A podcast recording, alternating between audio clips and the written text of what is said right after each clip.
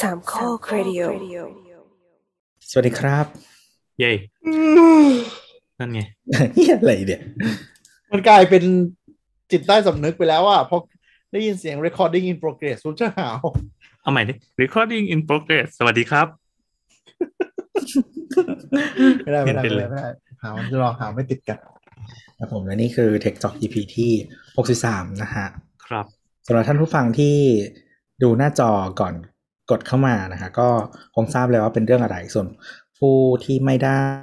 กดหน้าจอนะครับ ไม่ได้ดูหน้าจอ ก็คงรู้อยู่แล้วเหมือนกันว่าเป็นเรื่องอะไร กลายเป็นสิ่งที่คนฟังรอมากที่สุดในปีหนึ่งเหมือนทุก ๆ ไตรมาสจะต้องมีรายการนี้ไปแล้ว เหรอ รอมากกว่าคอนเทนต์อย่างอื่นสุดเลย อ๋ออ๋ออ๋อตามสบายเลย เราไม่มีเราไม่มีผู้ฟังแบบอื่นบ้างเลยเหรอ ผู้ฟังที่เราต้องการแบบให้เราด่าโปรดักทุกอันนั่นแหละแล้วสปอนเซอร์ก็จะยิ่งไม่เข้านะครับ ครับ ไม่เป็นไรด่า Apple ได้มันไม่เข้าอยู่แล้ว อ๋อพี่อู๋ยังได้บินไปเชิญที่นั่นเลยเดี๋ยวนี้หลังๆเขาทำการตลาดเยอะจะตายใครบอก Apple ไม่เคยทำการตลาด หลังๆนี่อย่างเยอะเลย เพราะว่าทำเยอะมาตลอดแหละถ้าไม่รู้ก็คือไม่รู้ เออ อันนี้คือรายการ Tech Talk นะครับ เราอัดกันวันที่ 9 มีนา 2565 นะครับ เป็น ครับ คือเป็นเป็นวันที่ต่อจากเหตุการณ์เมื่อคืนเลย จริงๆเป็นวันเดียวกันในทั้งในเมืองกู เออ ใช่ใช่ใช่ เออเพราะว่าเมื่อวานเอ่อเพราะว่าในอีเวนต์น่ะมันคือตอนตีหนึ่งของเมืองไทยพอดีเพราะฉะนั้นเป็นวันเดียวกัน ครับ คือคือตอนแรกอะว่าจะอยู่ดู เพราะว่าจำได้ว่ามันมาเที่ยงคืน แล้วหลังๆมาอีเวนต์ชั่วโมงหนึ่งก็เสร็จใช่ไหมลืมไปว่ามันปรับเดย์ไลท์ มาตีหนึ่งกว่าบายจ้ากูนอน เวลาออมแสง เอออ๋อภาษาไทยใช้คำว่าออมแสงเหรอ ใช่เวลาออมแส ง น่ารัก daylight daylight saving time daylight saving time ภาษาไทยเวลาออมแสง เกลียดมากเลยเดย์ไลท์เซฟวิ่งเนี่ยเป็นระบบที่ควรยกเลิกไปได้แล้วยุคนี้อีเคีย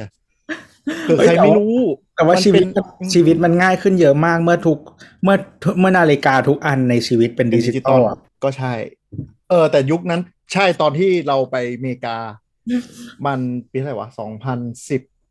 สิบสิบเอ็ดมันตอนนั้น Android ยังรุ่นแบบ Galaxy Nexus เพิ่งออกอะไรอย่างเงี้ยไอ้ระบบนาฬิกาทั้งหลายมันก็ยังไม่แบบไม่ซิงโครไนซ์ขนาดเนี้ยแล้ววันที่ปรับ Daylight มันจะเป็นช่วงประมาณนี้ มันซึ่งเป็นช่วงที่เราเรียนใช่ปะวันปรับแม่งต้องมีคนแบบมาก่อนหรือมาสายตลอดอะตอนนี้มันปรับปรับเป็นเลทขึ้นเอ้ยหรือปรับเร็วขึ้นวะ ไม่รู้จำไม่ได้ เออ นั่นแหละเออปรับไปเร็วขึ้น ก็จะทำให้แม่งมีคนจำเวลาผิดตลอดเวลา คือตอนเราไปอ่ะเราไปปีประมาณ 2009 มั้งหรือ 10 อะไรประมาณเนี้ยก็คือนาฬิกาทุกอันในชีวิตมันมันเป็นอนาล็อกหมด ยกเว้นมือถือ อ่า ใช่ใช่ ยังไม่มี Apple Watch ยังไม่มีอะไรเลยนาฬิกา มี ยกเว้นมือถือก็แล้วก็อาจจะคอมถ้าต่ออินเทอร์เน็ตเนาะเออ ก็แต่ว่ามือถืออะคือหลัก ๆ เพราะฉะนั้นถ้าดูเวลาจากมือถือก็คือจะตรง แล้วก็อีกอันหนึ่งที่ที่อยู่ประเทศแบบนั้นแล้วมันไอ้นี่ก็คือเวลาข้ามไทม์โซน โอ้โห โคตรเกลียดเลย เวลารายการอะไรที่มันโฮสต์ คือเราไปอยู่ East Coast ใช่ไหมไอยเราอยู่ไป Midwest ใช่ปะ อืม แล้วรายการมันจะชอบเวลาเป็นฝั่ง LA กับฝั่งนิวยอร์ก Eastern ใช่คือคือถ้าอยู่ฝั่ง ถ้าอยู่มันเอ่ออะไรนะ ประเทศมันอะมีสี่สี่ไทม์โซนหลัก ไม่นับเอาเอาเอาอลาสก้ากับฮาวาย ทีนี้ถ้าอยู่ถ้าเป็นรายการที่มันอยู่ฝั่งอีสโคสอะเวลาเวลาบอกเวลาสมมติว่าสองทุ่ม อย่างเงี้ยเขาจะบอกว่า EST 9 8 Central เอ้ย เออใช่ สาม ใช่ ทุ่ม Central สามสามทุ่มเขาจะบอกว่า 9 8 Central ก็คือ 9อ่ะก็คือของ East Coast เวลาที่เป็น Eastern อืม แล้วก็ 8อ่ะก็คือเวลา 8 Central ก็คือเออเวลาของ Central เออซึ่งแต่ว่ารัฐที่เราอยู่อ่ะ เป็นเป็นเป็นรัฐเดียวใน Midwest มั้ง ที่ที่เป็นเวลา Eastern เออว่ะ มันไปตัดตัดตรงนั้นพอดีเลยนี่ว่ะ เออ แต่ว่าแบบเวลาข้ามไปชิคาโกอย่างเงี้ย ก็คือเวลามันจะต้องจะต้อง เฮ้ยแล้วบาง ลบคนห เพิ่ นึ่ ง ง เห็นบางร้านแม่งแบ่งครึ่งรัฐ ใช่ใช่มีมี ส้นตีน แล้วก็ แบ่งตามรัฐวะ บางร้านอ่ะมันมีแบบมีโซนที่มีบางเคาน์ตี้ที่มี daylight saving time บางเคาน์ตี้ไม่มี daylight saving time เงี้ยก็มี เออประเทศมันต้องทำอะไรมันลำบากว่ะ อ่ะเป็นแบบจีนไปะ ล่ะ ก็เหมือนกันไปเลย ทั้งประเทศ เออ ตรงโซนหนึ่งอะไรพระอาทิตย์อยู่กลางหัวแล้ว อีกอันหนึ่ง พระอาทิตย์เพิ่งเริ่มขึ้นเที่ยงเหมือนกัน อืม ก็แบบเวลาอยู่ซินเจียงเงี้ยก็เริ่มงานกี่โมงสิบเอ็ดโมงเงี้ยแต่ว่าถ้าอยู่ปักกิ่งก็คือแปดโมง มันสะดวกไป เหรอ แบบจีนน่ะเหรอ ก็อย่างน้อยมันก็เลขเดียวกันปะวะ ไม่ไม่ไม่แล้วแล้วแล้วแล้ว มันก็ต้องมาบวกอยู่ดี ไม่ไม่ไม่แล้วคือแล้วคือแล้วคือไอไอ้อเมริกา เวลาฝั่งรายการฝั่ง LA อ่ะ ฝั่ง อืม ตะวันตกใช่ไหมมันก็จะใช้ อืม อ่า Pacific Standard Time ใช่ป่ะ อืม แล้วก็ฝั่ง East Coast มันก็จะเป็น EST กับ Central ใช่ไหม อื แต่ ม ที่น่าสงสารคือส่วน Mountain มันไม่มี Mountain โค้ดเวลาให้ มึงไปเช็คเอาเองแล้วกัน ก็มึงเป็นที่ไม่มีคนอยู่อ่ะ การก็จริงมีทะเลทราย ครับ อ่ะไม่เกี่ยว ก็ปกติอีเวนต์ของ Apple นะครับ ก็จะเป็น Pacific Time นะครับ ใช่ซึ่งรอบนี้รอบนี้ตีหนึ่งก็เลยเทเลยจ้าไม่ดูเกลียด คนแก่เนาะ เปิดเสร็จตีสองมันไม่ไหวหรอกสัง เรา ขาร เราดูได้ประมาณสามหน้า พอมันขยี้เรื่อง iPhone SE แล้วแบบ iPhone สีใหม่อันสุดแสนอลังการมันก็โอเคกูไปละ อ่ะอ่ะมาเข้าเรื่องกันเลยแล้วกัน ไล่ซีเควนต์ เหตุการณ์ก็คือเมื่อคืนมีอีเวนท์ที่ชื่อว่าอะไรนะ Peak Performance มันพีคจริงนะ อันนี้ยอมรับแม่งโหดสัส Peak Performance นะครับ ก็คือประสิทธิภาพ ยางแม่ง ครับ เออภาษาภาษาไทยใช้คำว่าอะไรนะ ไม่รู้ว่าไม่ได้ เดี๋ยว ดู นี้ก็เดี๋ยวนี้ก๊อปปี้ภาษาไทย Apple กวนตีนขึ้นเยอะเลยนะ ผมชอบมากเลย ดีดีดี ใช่ ก็ก็ ใช่ ดีมาเรื่อย เมื่อก่อนแห้ง สมัยยังไม่มีออฟฟิศเมืองไทยอ่ะแห้ เอง อ แห้งภาษาอันนี้กวนตีนขึ้นเยอะ ๆ ดีดี ก็ดูเขาเรียกว่าอะไร เก็บรักษาความลูกเล่นหรือใส่ลูกเล่นทางภาษาได้ค่อนข้างเยอะขึ้นอืมสนุกขึ้นแล้วก็เหมือนคือเวลาแปลแบบตรงๆอ่ะ แล้ว อือฮึ วัฒนธรรมหรือว่าความรับการรับรู้ทางภาษาเราต่างกันอ่ะ มันมันก็จะไม่สนุก ใช่ใช่ใช่ใช่อันนี้ดี อันนี้แปลดี คือหมายถึงว่า คือภาษาอังกฤษ ของ Apple ในอเมริกา มันจะอารมณ์กวนตีนกวนตีนติกัด อืม ติกัดนิดหน่อยอยู่แล้วไง แต่พอช่วงแรกๆมันแปลมาเป็นไทยมันทางการเกินไป แต่ช่วงเนี้ยแปลแนวสไตล์แบบภาษาจิกกัดวัยรุ่นพอสมควร ก็เป็นเป็นเป็นสีสันที่เราว่าดีมากแล้วมันจะให้เป็นคนแบบเออกลิ่นของ Apple หรือคือ Apple เนี่ยมันไม่ได้เป็นกลิ่นบรูไงกลิ่นมันจะแบบขี้แสะชาวบ้านอยู่แล้วแต่ไหนแต่ไรอันนี้ก็เลยแคปเจอร์ตรงนี้ได้พอสม อ่ะมาครับ งานเปิดวันไหนนะ เห็นเบสบอลแล้วเราก็เออกูนอน เอ่อเปิดมาเป็น Apple TV เอาเปิดมาเป็น Apple TV Plus นะครับเปิดมาเป็น Apple TV Plus ก็จริงๆเขาจะพูดเรื่องแบบเออปีนี้เรามีหนังเรามีแบบ Original Content อะไรบ้าง แล้วก็มีแบบหลายๆเรื่องที่ได้ nominate รางวัลต่างๆ ไม่ว่าจะเป็นแบบเอ่อ Academy Award หรือว่านักแสดงที่มาแสดงในภาพยนตร์ของเราได้ BAFTA หรืออะไรก็ตาม แต่ไม่มีใครดู บาฟบาฟต้าคือ British Actor นะฮะ เออ ถ้าใครถ้าถ้าแบบว่าไม่รู้จักนะ ก็ หรือว่าไม่รู้พูดถึงเอมมี่ด้วยหรือเปล่าไม่ได้ตั้งใจนะฮะ เดี๋ยวช่างมันเถอะมัน ก็ มันดูข้ามๆไป Apple TV เออเดี๋ยวจะอ่านทวีตที่เราทวีตไว้ดีกว่า แต่เราเปิดมาคือเห็นเบสบอลอ่ะ มันมีอะไรไม่รู้แบบพีคมากของเบสบอล แล้วแบบดูพังฝรั่งแบบพีคแตกกันแล้วเราก็แบบดู ไม่เป็นไรเราตามมาร์ b บราวลีที่บอกว่า I don't watch baseball เราคำ อ่าโอเค ก็จริง ๆ เหมือนเราเขียนว่าอะไรวะอ๋อ เราเขียนว่า o go to hell Apple TV plus ทำไม ทำไมทำไม ลำคาญเสียเวลา อ่ะ เอ้ยแต่แต่แต่แต่อันนี้มองว่า Apple TV Plus นิดนึงเราว่าโปรดักชันแม่งดีทุกเรื่องเนี่ยนะอันนี้ยอมรับเรื่องโปรดักชัน แต่โคดาไม่เข้าเมืองไทย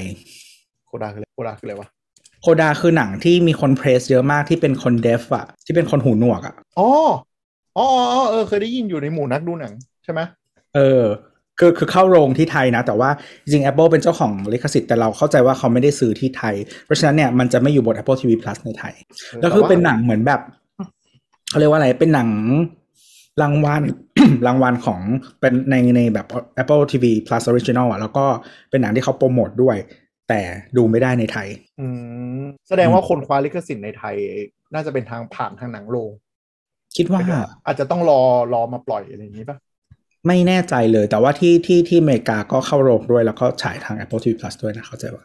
อืม อ๋อ ของไทยเป็นมงเอ่อมงคลเมเจอร์ออก อืม มาสามมงคลสามมงคลออกมา เออ นั่นแหละ แล้วก็หลังจากเอ่อ Apple TV Plus อันนี้ไปเขาก็จะเอ่อไอ MLB อ่ะมันก็จะเป็นแบบ exclusive content MLB คือ Major League Baseball นะฮะ ก็คือลีกลีกเบสบอลที่ที่อเมริกาชื่อ MLB เนาะแล้วก็ ดูเอาใจ เรา พวกไวท์คอลล่ามากเลยอะคือคนดูเบสบอลที่นั่นก็ เราเราไม่แน่ใจว่ามันรวมพวกแบบ World Series อะไรอย่างงี้ด้วยหรือเปล่าแต่คิดว่ารวมนะมั้ง ไม่รู้ เออคือคือที่คือที่เมกคือที่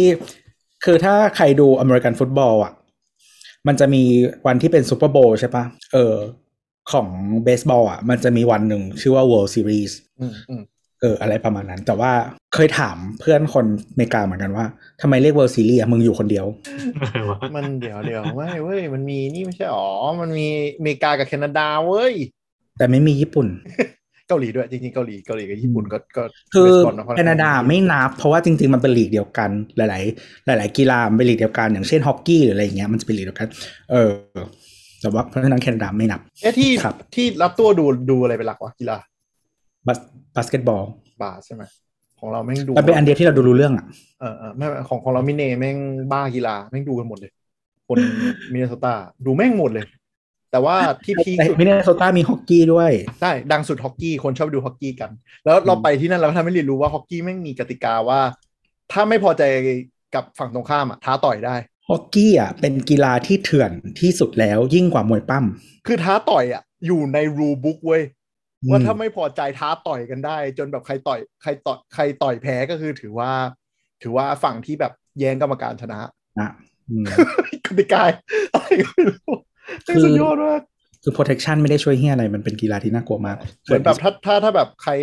เกิดอุบัติเหตุหรือว่าตีออฟไซด์ตีอะไรเงี้ยแล้วไม่พอใจผลกรรมการเนี่ยท้าต่อยอีกฝั่งได้ถ้าฝั่งไม่ถ้าแบบถ้าอีกฝั่งไม่ยอมก็คือต้องต่อยกันคือเกมจะหยุดทั้งหมดแล้วดูสองคนต่อยกัน คือกีฬามันจะมีอยู่เอ่ออเมริกันฟุตบอลเบสบอลบาสเกตบอลแล้วก็ฮอกกี้ อืม เออถ้าเมืองไหนที่มันเป็นเมืองแบบ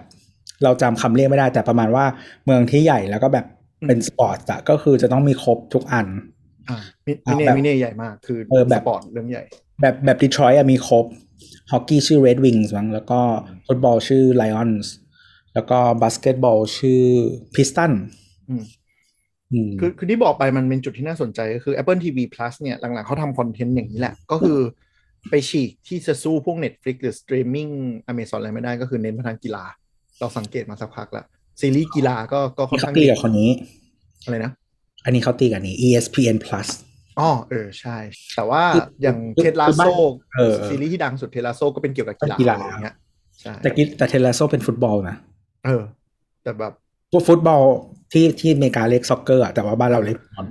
เออเออแต่แบบก็เป็นเป็นท็อปฮิตที่ที่แหลมออกมาจาก Apple TV Plus ที่แบบเขาเรียกอะไรนะ อย่างอื่นไม่ค่อยไม่ค่อยปังเท่าไหร่ ก็มีเทลาโซที่ดังมาก อืม แล้วก็มีอีกอันที่กระแสตอนนี้มาแรงก็เซอร์เรนส์อันล่าสุด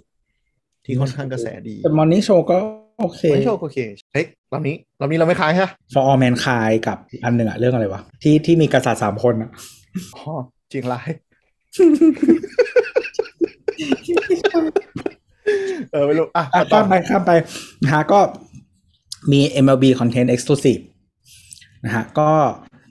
เอ่ออันนี้เราบอกว่าอะไรวะเอ่อ To Hell or Stupid American Sports จริงจริงจริงคือคือคือคีโนแอปเปิลมันจะอเมริกามากอะคนนอกประเทศดูก็จะแบบ มึงบนอะไรของมึงเลย เออคือเราเข้าใจแต่เราไม่อินอยู่ดีอืมโอเคนะฮะ อ่ะ แล้ว เรา ก็ เราปิดตอนจบอันเนี้ย แล้วก็กำลังโมว่า iPhone 13 คือ iPhone ที่เราเปิดตัวมัน a ฟ c i n a t e มาแล้วก็เออเวลากูนอนละ ปิดมือถือ อ่าแล้วก็จะเป็นสีเขียวนะครับ อืม ก็คืออะไรวะ Solid Green สำหรับ iPhone 13 กับ Alpine Green สำหรับ 13 Pro เออแล้วก็คีย์โนดมันก็จะเป็นรูปแบบเป็นสีเขียว แล้วก็มีแบบใบไม้วิ่งวิ่งๆออกมา แล้วก็มีต้นเขาเรียกว่าอะไรอะ Venus flytrap อะ อ่ะฮะ Venus ไอไอ flytrap ไอ้ อะ ไอหอยกาบไม่ใช่ที่ว่าอะไรวะ เออกาบหอยแครง เออ จำชื่อภาษาไทยไม่ได้นะเรียกต้นกาบหอยแครงนะภาษาอังกฤษ Venus flytrap แล้วก็มีแบบงูมีอะไรอย่างเงี้ยก็คือสลับอะไรอ็อบเจกที่มันสีเขียวอะแล้วก็พุ่ง อื พุ่ ม งออกมาอะไรอย่างเงี้ยก็เปลี่ยนไปแล้วก็บอกว่าเออมีสีเขียวใดๆอะไรอย่างเงี้ยแล้วก็แบบสวยเสยอะไรก็ว่าไปเออตามสไตล์ วิชวลวิชวลดีอยู่แล้วอืม ซึ่งสีเขียวเป็นสีเขาเขียวทหารเนาะเขียวรอดอ ใช่ เสื้อเสื้อเขา เราแต่เราก็เขียวของโปรอ่ะ คือยังไม่มีใครไม่ได้เห็นของจริงนะ คิดว่า อืมอืม แต่ว่าคิดว่าไม่เหมือนของปีที่เป็นปีอะไรวะที่มันมีสีเขียวอ่ะสิบเอ็ดอืม คิดว่าไม่เหมือนปีนั้น คือแต่ว่ายังไงดีวะ เขียวเอาพายเนี่ยเวลาดูโปรดักต์อื่นมันไม่ใช่เขียวแบบที่เขาพรีเซนต์นะเราเลยอยากรู้มากของจริงมันเขียวยังไง ต้องรอดูแหละ เพราะเขียวเอาพายมันจะนึกออกใช่ไหมเขียวแบบมิ้นมิ้นอ่ะมันไม่ใช่เขียวอย่างเงี้ย เราก็เลยไม่รู้ว่าเออเราเข้าใจผิดหรือว่า หรือว่าแม่งเรียกไม่เหมือนกันหรือว่าอะไรยังไง เพราะว่าคือหลาย ๆ ครั้งที่ Product โดยเฉพาะ iPhone อ่ะ สีที่ออกมาบางทีมันจะไม่ ไม่เหมือน อาจจะไม่เหมือนจริงขนาดนั้น เพราะว่าด้วยกระจกด้วยอะไรต่าง ๆ อะไรอย่างเงี้ย ไม่เหมือนเลยจากคนที่พี่ iPhone 13 มาแล้วคิดว่าสีฟ้าจะไม่สวยแล้วตัวจริงแม่งออกฟ้าเทาสวยสัตว์ แล้วในขณะที่ iPhone 12 เนี่ยเลือดสีฟ้าเพราะคิดว่าเราสีฟ้าสวยแล้วในรูปสวยกูตัวจริงแม่งออกมาเป็นน้ำทะเลแบบตุยมากแต่ว่า12อ่ะ นั่นแหละเราชอบสีสองมากกว่า เออแต่มีคนบอกเหมือนกันว่าสีเขียวเป็นสีที่ได้รับความนิยมอย่างมาก ตอนที่ 12 ไม่มีเขียวคนก็บ่นเยอะเหมือนกัน อืม พอเอากลับมาก็ดูฝรั่งก็แบบ โอ้ my god กูจะขายเครื่องเดิมไปซื้อเครื่องนี้เพื่อสี อืม โอ้ยรู้ทำไม อืมก็ฝรั่งอ่ะแต่คนไทยทุกคนใส่เคส เออจริง อยากได้สีอะไรมึงเลือก แต่ก็ก็คือเปิดมาสเปคเหมือนเดิมทุกอย่างเหมือนเดิมราคาเท่าเดิมแค่เดี๋ยวกำลังจะวางขายใช่ไหม เออถูกต้อง ทำทำตัวเป็นซัมซุงเลยเนาะมีสีเปิดตัวตามหลัง จริงๆ ก็มีมาหลายรอบแล้วตั้งแต่ สีม่วง สีม่วง product red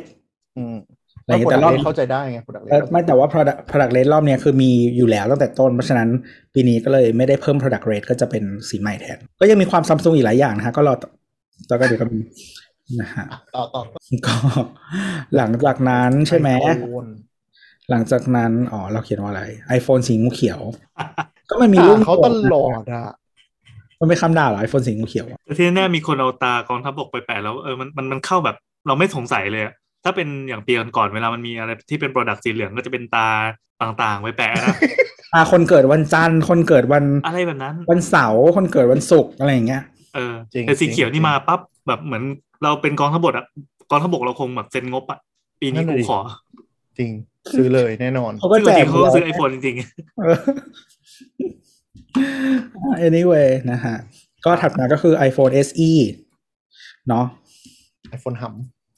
ก็จริงๆ ก็มีคนพูดประมาณว่าแบบ iPhone SE อ่ะ ที่มันเคยเรียกว่าแบบ Special Edition อ่ะ What's so special อ่ะสามรอบแล้ว What's so special เขาไม่เคยพูดเขาย่อมาจาก Special Edition นะเว้ย มันเคยมีคนให้สัมภาษณ์เลย อืมยังเหละแต่เขาไม่เคยพูดใน Official เขาไม่เคยพูดออฟฟิเชียล เออ แต่มีพนักงาน Apple ให้สัมภาษณ์ ที่เป็นท็ ตั อป วเองเปล่า ไม่มั่ว ไม่ไม่ไม่เพื่อไอ้พนักงาน Apple นั่นนะมั่วเองเปล่า เป็นท็อปเอ็กเซกเว้ย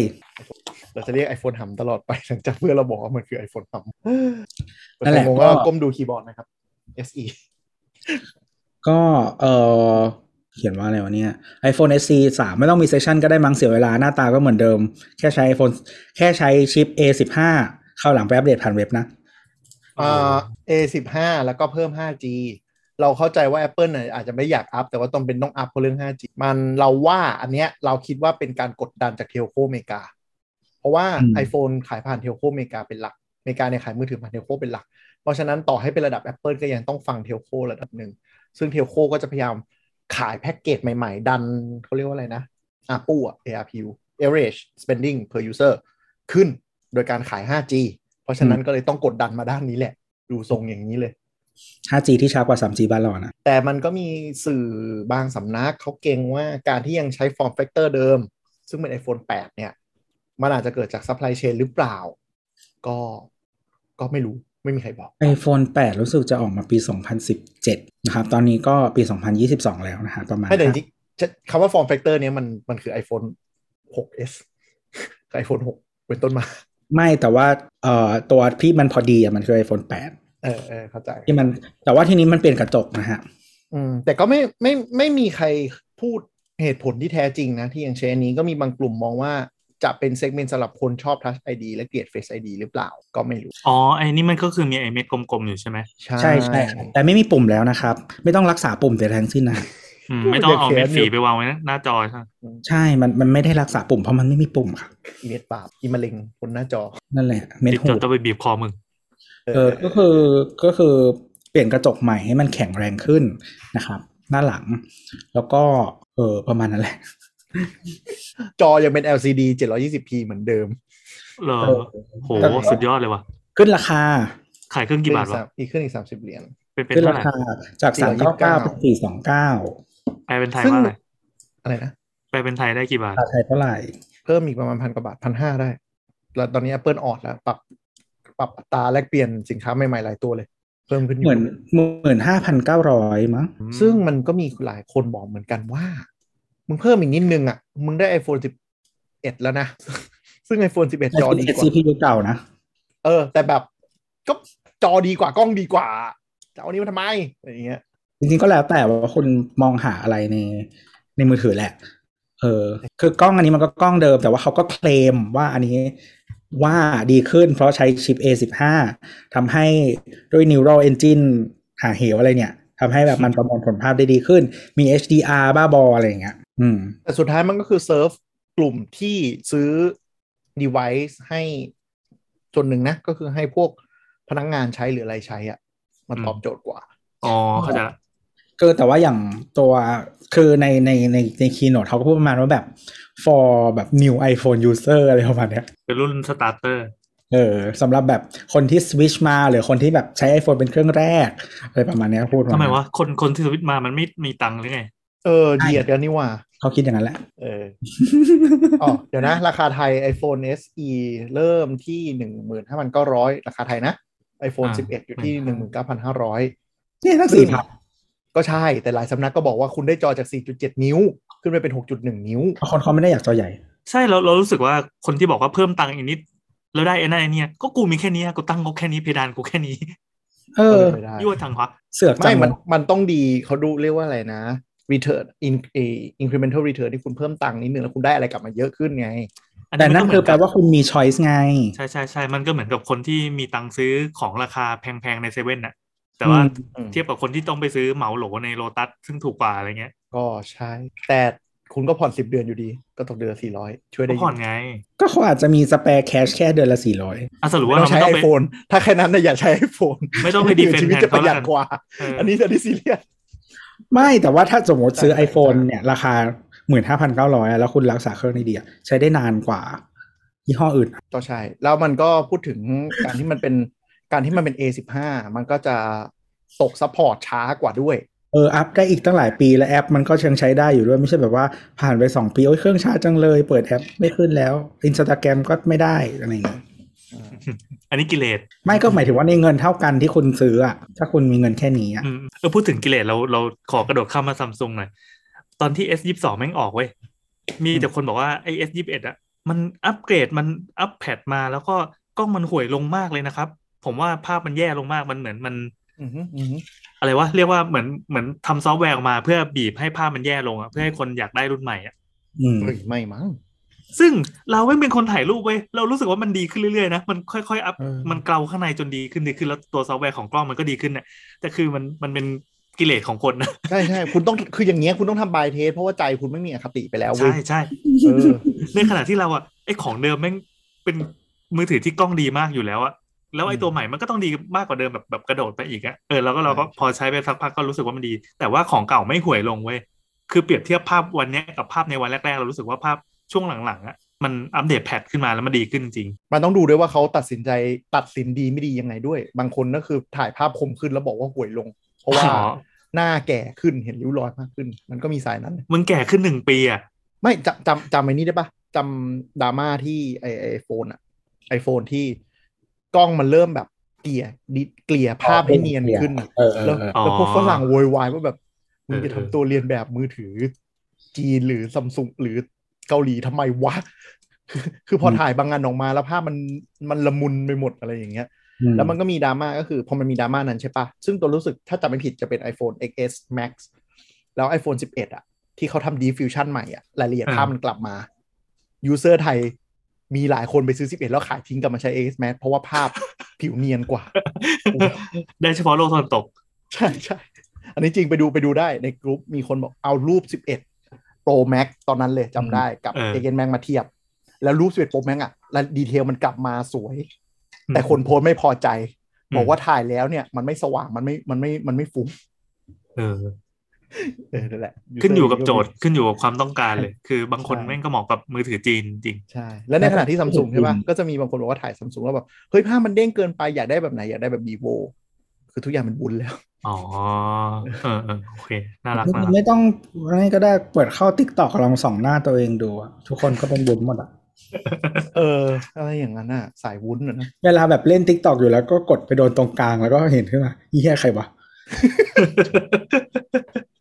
แต่บางคนก็ชอบตัวตนในนั้นไงใช่ไหมเน็ตไอดอล เออก็ไม่ไม่ได้ผิดอะไรเป็นความชอบของคุณนะค เอ รับ อว่ะ ชอบ เฮ้ยหน้าโคตรดีเลยอ่ะ ไม่ไม่เคยกด ไม่เคยมือไปโดนตรงกลางเลย ไม่เคยเหรอ ดีว่ะเฮ้ยเราดีว่ะ พอเล็กอะพอดีจอ รู้สึ เล็ ก ก ชอบตัวเองในติ๊ใช่ใช่ กต็อกแล้ว แต่เอาตัว ใครที่ ที่ รู้ ติ๊กต็อกมันโหดมาก ใครที่รู้สึกว่าเซลล์เอสตีมต่ำนะครับ ไม่ค่อยภูมิใจในตัวเองให้เปิดติ๊กต็อกแล้วกดปุ่มกลาง ทุกคนไม่งจะน่าดูดีอะเป็นธรรมชาติเกินไป ใช่พี่แล้วถ้าคุณชอบตัวเองในนั้นมากจน เพราะคุณเซลฟ์สตีมต่ำมันจะไม่ยิ่งต่ำเหรอวะ ไม่บางคนเขาก็หนีความจริงไปเลยกลายเป็นดาวติ๊กตอกไง เออเออเออเออ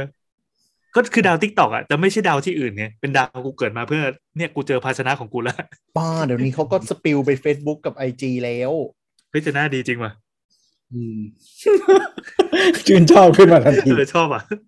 คือจริง ๆอ่ะมีอาจารย์คนหนึ่งอ่ะ ไม่ไม่ไม่พูดสถาบัน ที่เขาสอนภาษาอังกฤษอ่ะแล้วเราก็รู้สึกว่าคอนเทนต์เขาดีอ่ะ แต่ว่าเขาใส่ฟิลเตอร์เราเลยแบบปัดเลื่อนผ่านตลอดเลยอ่ะ คนที่ โอ้โห ออกจากวงการปะ ไม่ใช่เขาไม่ได้อยู่คณะนั้นเขาอยู่คณะอื่น คนนั้นก็อย่าเรียกว่าอาจารย์ผ่านไป ครับ เฮ้ย แล้วเดี๋ยวนะ มันมันมันแอพพลายฟิลเตอร์แต่ตรงมันแบบเอาออกไม่ได้ด้วยเหรอวะโค ไม่ ตรเลวอ่ะ อ๋อ ต้องปัดซ้ายออก โอ้โห แต่ default มันคือหน้าหน้าวิงหน้าวิงวิงอ่ะ ไม่ดีจัง อะไรน่าสนใจแล้วนะ นี่แหละรายการนี้เป็นอย่างนี้เลยครับ อ่าอ่าผ่านมาถัดไปนะฮะ iPhone iPhone อะไรนะ SE ก็ก็พูด เมื่อกี้ ถึงปรับราคาขึ้นสามสิบ อ่า แล้วก็เราทางฝรั่งก็ก็ก็มีหลายคนก็อย่างที่เราบอกว่า เอ๊ะ Apple คือในเมื่อคุณจะพยายามบีบราคาช่วงต่ำกว่า 400 ตอนนี้มันเกินแล้ว มันก็มี อื อ ม อปชันอื่นที่น่าสนใจกว่า อย่างเช่นมื เออใช่ใช่ มือถือเนี่ยอย่าง 11 iPhone 11 iPhone 12 ซึ่งเราพูดเขาพูดในมุมอย่างหนึ่งด้วยว่า อย่าลืมว่าการซื้อมือถือที่อเมริกาเนี่ยมันติดเทลโคเป็นหลัก เพราะฉะนั้น อืม มันดิฟเดือนหนึ่งอะไม่กี่ไม่กี่ไม่ถึง 10 เหรียญอะไรเงี้ยบางทีเขาบอกว่าอย่างนั้นอาจจะออปชันดีกว่านะ อันนี้คือจะขายใครก็ คือมันแล้วแต่เราว่ามันแล้วแต่ประเทศด้วยคอนเท็กซ์ต ใช่ รง ใช่ นั้น ใช่อันเนี้ยจริง ๆ หลัก ๆ แล้วว่ามันมันมันขายขายเนี่ยกลุ่มประเทศเนาะที่ไม่ใช่รายได้สูงอะไรเงี้ยมันก็น่าจะขายดี แล้วก็กลุ่มที่ชอบ Touch ID มากกว่า Face ID อันนี้มีค่อนข้างมีเยอะเลย ในใน Twitter หลายคนก็บอกว่าแบบ กูชอบ iOS นะ แต่กูแบบกูไม่ชอบ Face ID กูชอบ Touch ID แล้วก็ อ้าวแต่ตอนแต่แต่แต่ถ้าใครใช้เบต้าใหม่เนี่ยคือใส่มาสก์แล้วก็ได้แล้วนะฮะ อืมแต่ไอ้เครื่องเนี้ยเราว่าสุดท้ายมันก็ไปเป็นซัพพลายของไอ้เนี่ยไอ้ไอ้เครื่องเช็คบินแคชเชียร์ที่ Apple Store อยู่ดีอะ เออแบบเออแคชเชียร์คอร์เปรสหรืออะไรอย่างเงี้ยถ้าถ้าไม่ได้ใช้ iPad อะนะ ใช่ คือหมายถึงว่าที่ร้าน Apple Store อ่ะ ไอเครื่องจ่ายตังค์ เครื่องรูดบัต อื ร ม ทั้งหมด มันจะเป็น iPhone นี่แหละ iPhone 8บางอันยังเก่ากว่าอยู่เลย แต่จะเป็นเนี่ย form factor นี้ใส่บล็อกหนา อืม นั่นแหละนะครับ เดี๋ยวนะ ถั แป๊บนึง Face ID เนี่ยมันสามารถเรานอนในห้องมืดสนิทอะผมผ้าอยู่ แล้วก็สามารถหยิบมันมาปลดล็อกได้ไหม ได้ ด้วยความสว่างแค่นั้นนะนะ ไม่ต้อง คืนนเพิ่มสไฟว่าง ให้ด้วยใช่ไหมอ๋อเจ๋งว่ะ ๆอ่า นะไม่ได้ ถ้า ไฟพี่ มันยิงอินฟราเรดใส่หน้า ถ้าถ้า อ๋อ ดูกล้องที่จับอินฟราเรดได้ จะมีจุดๆๆๆๆเต็มหน้า อืม เราเลยเหมือนเหมือนเป็นสิว ไม่ได้ใช้ไฟครับเพราะไม่ต้องการเพราะไม่ต้องการความสว่าง อืม อืมมันไม่ได้ใช้กล้องแบบหลาย ๆ ยี่ห้อที่เออที่ใช้กล้องอ่ะมันไม่ไม่ได้ใช้แบบนั้น ปัญหาก็คือมันมันมันไม่ใช่ไฟก็จริงแต่มันใช้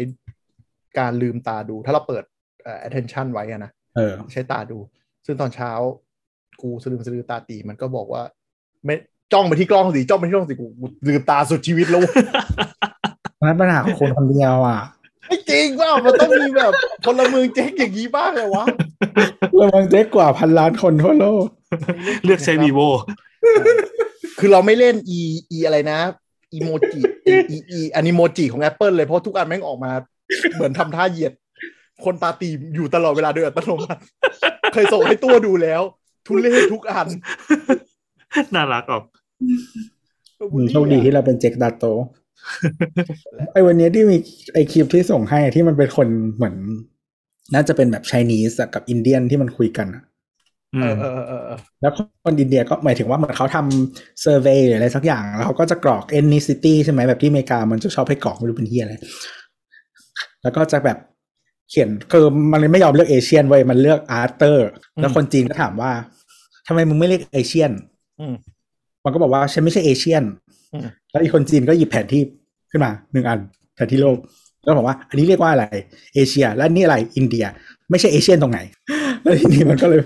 คนอินเดียมันก็เลยบอกว่า เหมือนประมาณว่าก็พวกอีสเอเชียนอ่ะ เออ เลมคำว่าเอเชียนไปแล้ว เออมันคือเขาใช้คำว่าไฮแจ็คคำว่าเอเชีย น เออจำไม่ได้ชื่อตลกคนนั้นนะที่เป็นผู้หญิงอ่ะ ที่เราชอบเอาโค้ดเขามาใช้ แต่เราจำชื่อเขา อะ ไม่ ไร ได้ วองเหรอ เออที่ที่เล่นที่เล่นหนังคู่กับคนดำอะ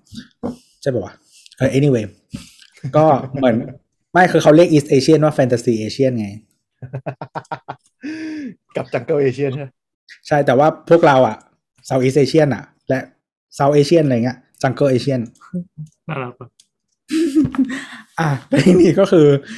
ผู้ชายคนอินเดียคนนั้นนะเขาก็เลยโทรไปหาเพื่อนที่เป็นคนดำแล้วก็บอกว่าเอ่อเนี่ย ถ้าให้จินตนาการว่ากำลังเดินอยู่ในถนน แล้วบอกว่าฉันเจอเอเชียนคนหนึ่งคิดว่าเขาเป็นยังไงเขาบอกว่าหน้าเหมือนแบบเจ็ตลีอะไรอย่างเงี้ย ใช่ใช่ แล้วมันก็เลยบอกว่าเออโอเค ขอบคุณได้สิ่งที่ต้องการแล้ว แล้วก็วาง คนเลว เออ แม่งเลวจริง แล้วทีนี้มันก็บอกว่านี่ไง มึงอ่ะพวกอีสเอเชียน่ะแบบว่าให้จะคำว่าเอเชียนไปแล้ว เวลาถามใครบอกว่าเจอเอเชียนคือแบบเจ็ตลีหรืออะไรแบบ จริง เนี้ย จริงตอนอยู่อเมริกาก็คืออินเดียนเขาจะเรียกอินเดียนเอเชียนก็คือเนี่ยแหละจีนเกาหลีญี่ปุ่น เออ แล้วทีนี้ก็คือแบบ ทีนี้มีคนขาวเปิดประตูเปิดประตูเข้ามาในห้อง บอกว่า อันนี้อะไรเอเชียน only club หรอ คนจีนก็บอกว่า นี่ไงเอเชียน จริงจริง แล้วมันก็บอกว่า อ๋อ เอ้ยอ๋อก็มันจะบอกว่าให้เราโฟกัสที่สิ่งที่เราเหมือนเหมือนกัน อืมอืม สิ่งที่เราเหมือนกัน เชาวนี้กินอะไร ข้าว กูก็กินข้าวอื มแล้วก็บอกว่าได้ได้ SAT พัดแมทเท่าไหร่ เต็ม แปดร้อยเออ กูก็ได้แปดร้อยนี่ไง เหมือนกันเราเป็นเอเชียน ใช่ใช่ ครับ เออจริงจริงแต่เข้าใจแหละว่าคนว่าคนอินเดียนมันเวลาเรียกเอเชียและสเตอริโอไทป์กูก็จะมองว่านี่แหละฝั่งอีสเอเชียนหมดเพราะอย่างอย่างเราไปก็จะแบบ โอ้มาจากไทยแลนด์ไม่เชื่อ แบบโอ้ขอโทษหน้ากูผิดผิดประเภทมาก ใช่ใช Chinese face Indian name บอกไป ยังไงต่อครับ กลับมาเถอะ ผมไป Chinese face Indian name นะฮะกลับมา iPad Air M1 iPad Air 5 แต่ก็ไม่เคยเรียกรุ่น ก็เป็น iPad Air 5th Gen อัปเกรดมาเป็น M1 ครับ จบที่เหลือเหมือนเดิม ก็มีสีมาก ก็จริงๆอ่ะ ทุกอย่างมันเหมือนเดิมหมดเลยเว้ย แม่งอัพแค่ CPU เออมีสีใหม่มี 5G เออ มี 5G มีรุ่น 5G ให้เลือกรุ่นเดิมไม่มี 5G ป่ะ ไม่ เออก็คือก็คือรุ่น Wi-Fi กับรุ่นรุ่นเน็ตอ่า รุ่นเดิมเป็น LTE ป่ะ ใช่ใช่รุ่นแบตเตอรี่รุ่นไม่ 5G รุ่นนี้ อ่า ที่เพิ่มมาก็คือเปลี่ยน CPU แล้วได้ เราได้นี่แหละได้ 5G แล้วที่เหลือเหมือนเดิม แล้วก็ไม่เอ่อตรวจตรวจไวขึ้นเป็น Thunderbolt อืม เออแต่แต่ไม่เร็วเท่า iPad Pro นะ ใช่โคตรโคตรเฮียมีคนด่าเยอะด้วยว่าแบบอะไรมึงจะ มึงก็ไม่ใช่ iPad Pro สิ ไม่แต่มึงอัพ CPU เดียวกันแค่แล้วแค่พอร์ตอะพอร์ตมันไม่ได้แพงนึกออกปะ ใครจะซื้อสินะใครจะซื้อ iPad Pro ก็ iPad Pro ได้จอโปรโมชั่นไง ชื่อแม่งทุเรศอีกจอโปรโมชั่น มันจอถูกอีก อันนี้มันมันมันตั้งใจใช่ไหมมันเป็นอารมณ์ขันของ ใช่ หรือเปล่า มัน วะ คงมันคงเป็นอารมณ์ขันของมันอะ คือ ต ต้ อ อน งเขียนนะมันถึงจะรู้สึกหน่อยไหมแต่ว่าถ้าพูดปุ๊บก็คือแบบเฮีย เอ เอ อ อเออเออเออ จอจอจะอะไรบอกจอโปรโมชั่น สรุปมันแพงหรือมันถูกวะ แล้วเป็นโปรโมชั่นที่แพงไง ใช่ใช่ใช่ใช่ก็คือถามว่าต่างอะไรกับ iPad Pro iPad Pro ได้ลำโพง จอใหญ่กว่า สี่ตัจอใหญ่กว่าลำโพงสี่ตัว จอใหญ่กว่า 0.1 นิ้ว สิบเออว่ะสิบจุดเก้าสิบ ได้ลำโพงสี่ตัว ลำโพงสี่ตัวจอโปรโมชั่น ซึ่งเป็น SID 120 Hz อืม แล้วก็ Face ID อืม ใช่แต่ว่าเดี๋ยวเราคิดว่าตัว iPad Pro ตัวหน้าน่าจะน่าจะต่างขึ้นเยอะก็คือ iPad Pro ตัวหน้าน่าจะเป็นมินิ LED หมดละทั้งลาย อืม 12.9 และ 11 ก็จะต่างกัน แต่ต แล้ อ วน ก็ เนี้ย ตัวตัวที่ถูกสุดของ iPad Air มันจะเริ่มที่เอ่อ64กิก อ่า ส่วน iPad Pro อ่ะมันจะเริ่มที่ 128 ซึ่งถ้าคุณซื้อ iPad Air ที่ 256อ่ะซึ่ง แพ เป็น งกว่า เทียบ iPad Pro ไม่แพงกว่าเหมือนห่างกันแบบนิดเดียวอ่ะ 50 เหรียญอะไรประมาณเนี้ย เดี๋ยวเช็คราคาไทยกัน เออราคาไทยไม่รู้ว่าแต่ว่าอันนี้ที่ที่ฝรั่งเขาที่นี่มา ก็สงสัยว่าทำไมเขาถึงยังขายเลขหกสิบสี่วะ ก็อยากอยากให้คุณซื้อไง อืม แต่เอาตรงๆ 64 เราใช้ไม่ถึง หมายถึงว่า ถ้า ทำ ถ้าเป็นถ้าเป็น iPad แล้วไม่ได้เล่นเกมอ่ะเราใช้ได้นะ64อ่ะ อืม อืม ใช่ อืมมันก็คงมีที่คนที่แบบเออกูจ่ายราคานี้แล้วก็เอาแค่นี้ก็พอ แต่อย่าลืม iPad Air หลายคนไม่ได้แบบหนึ่งไม่ได้ทำโปรดักชันถูกปะไม่ต้อง อ๋อ เก็บอะไร คือหลาย ๆ คนอ่ะใช้ iPad เป็นแบบ consumption device อ่ะ เอาไว้เสพอย่างเดียว ใช่ ไปบ ไม่ ริษัได้ท ไว้สร้าง ดู YouTube ดูหนังฟังเพลงว่าเล่นเกมอะไรอย่างเงี้ย คือถ้าลงเกมไม่เยอะอ่ะ จริง ๆ มันพอ อืม เพราะคุณไม่ได้ใช้เป็นแบบ อืม primary device อ่ะ คุณไม่ได้ใช้ ใช่ใช่ ถ่ายรูปอ่ะ อืม เออ เห็นด้วย คือเราเราไม่ชอบ iPad ถูกสุด เพราะว่ามันยังใช้ e นี่แหละ Touch ID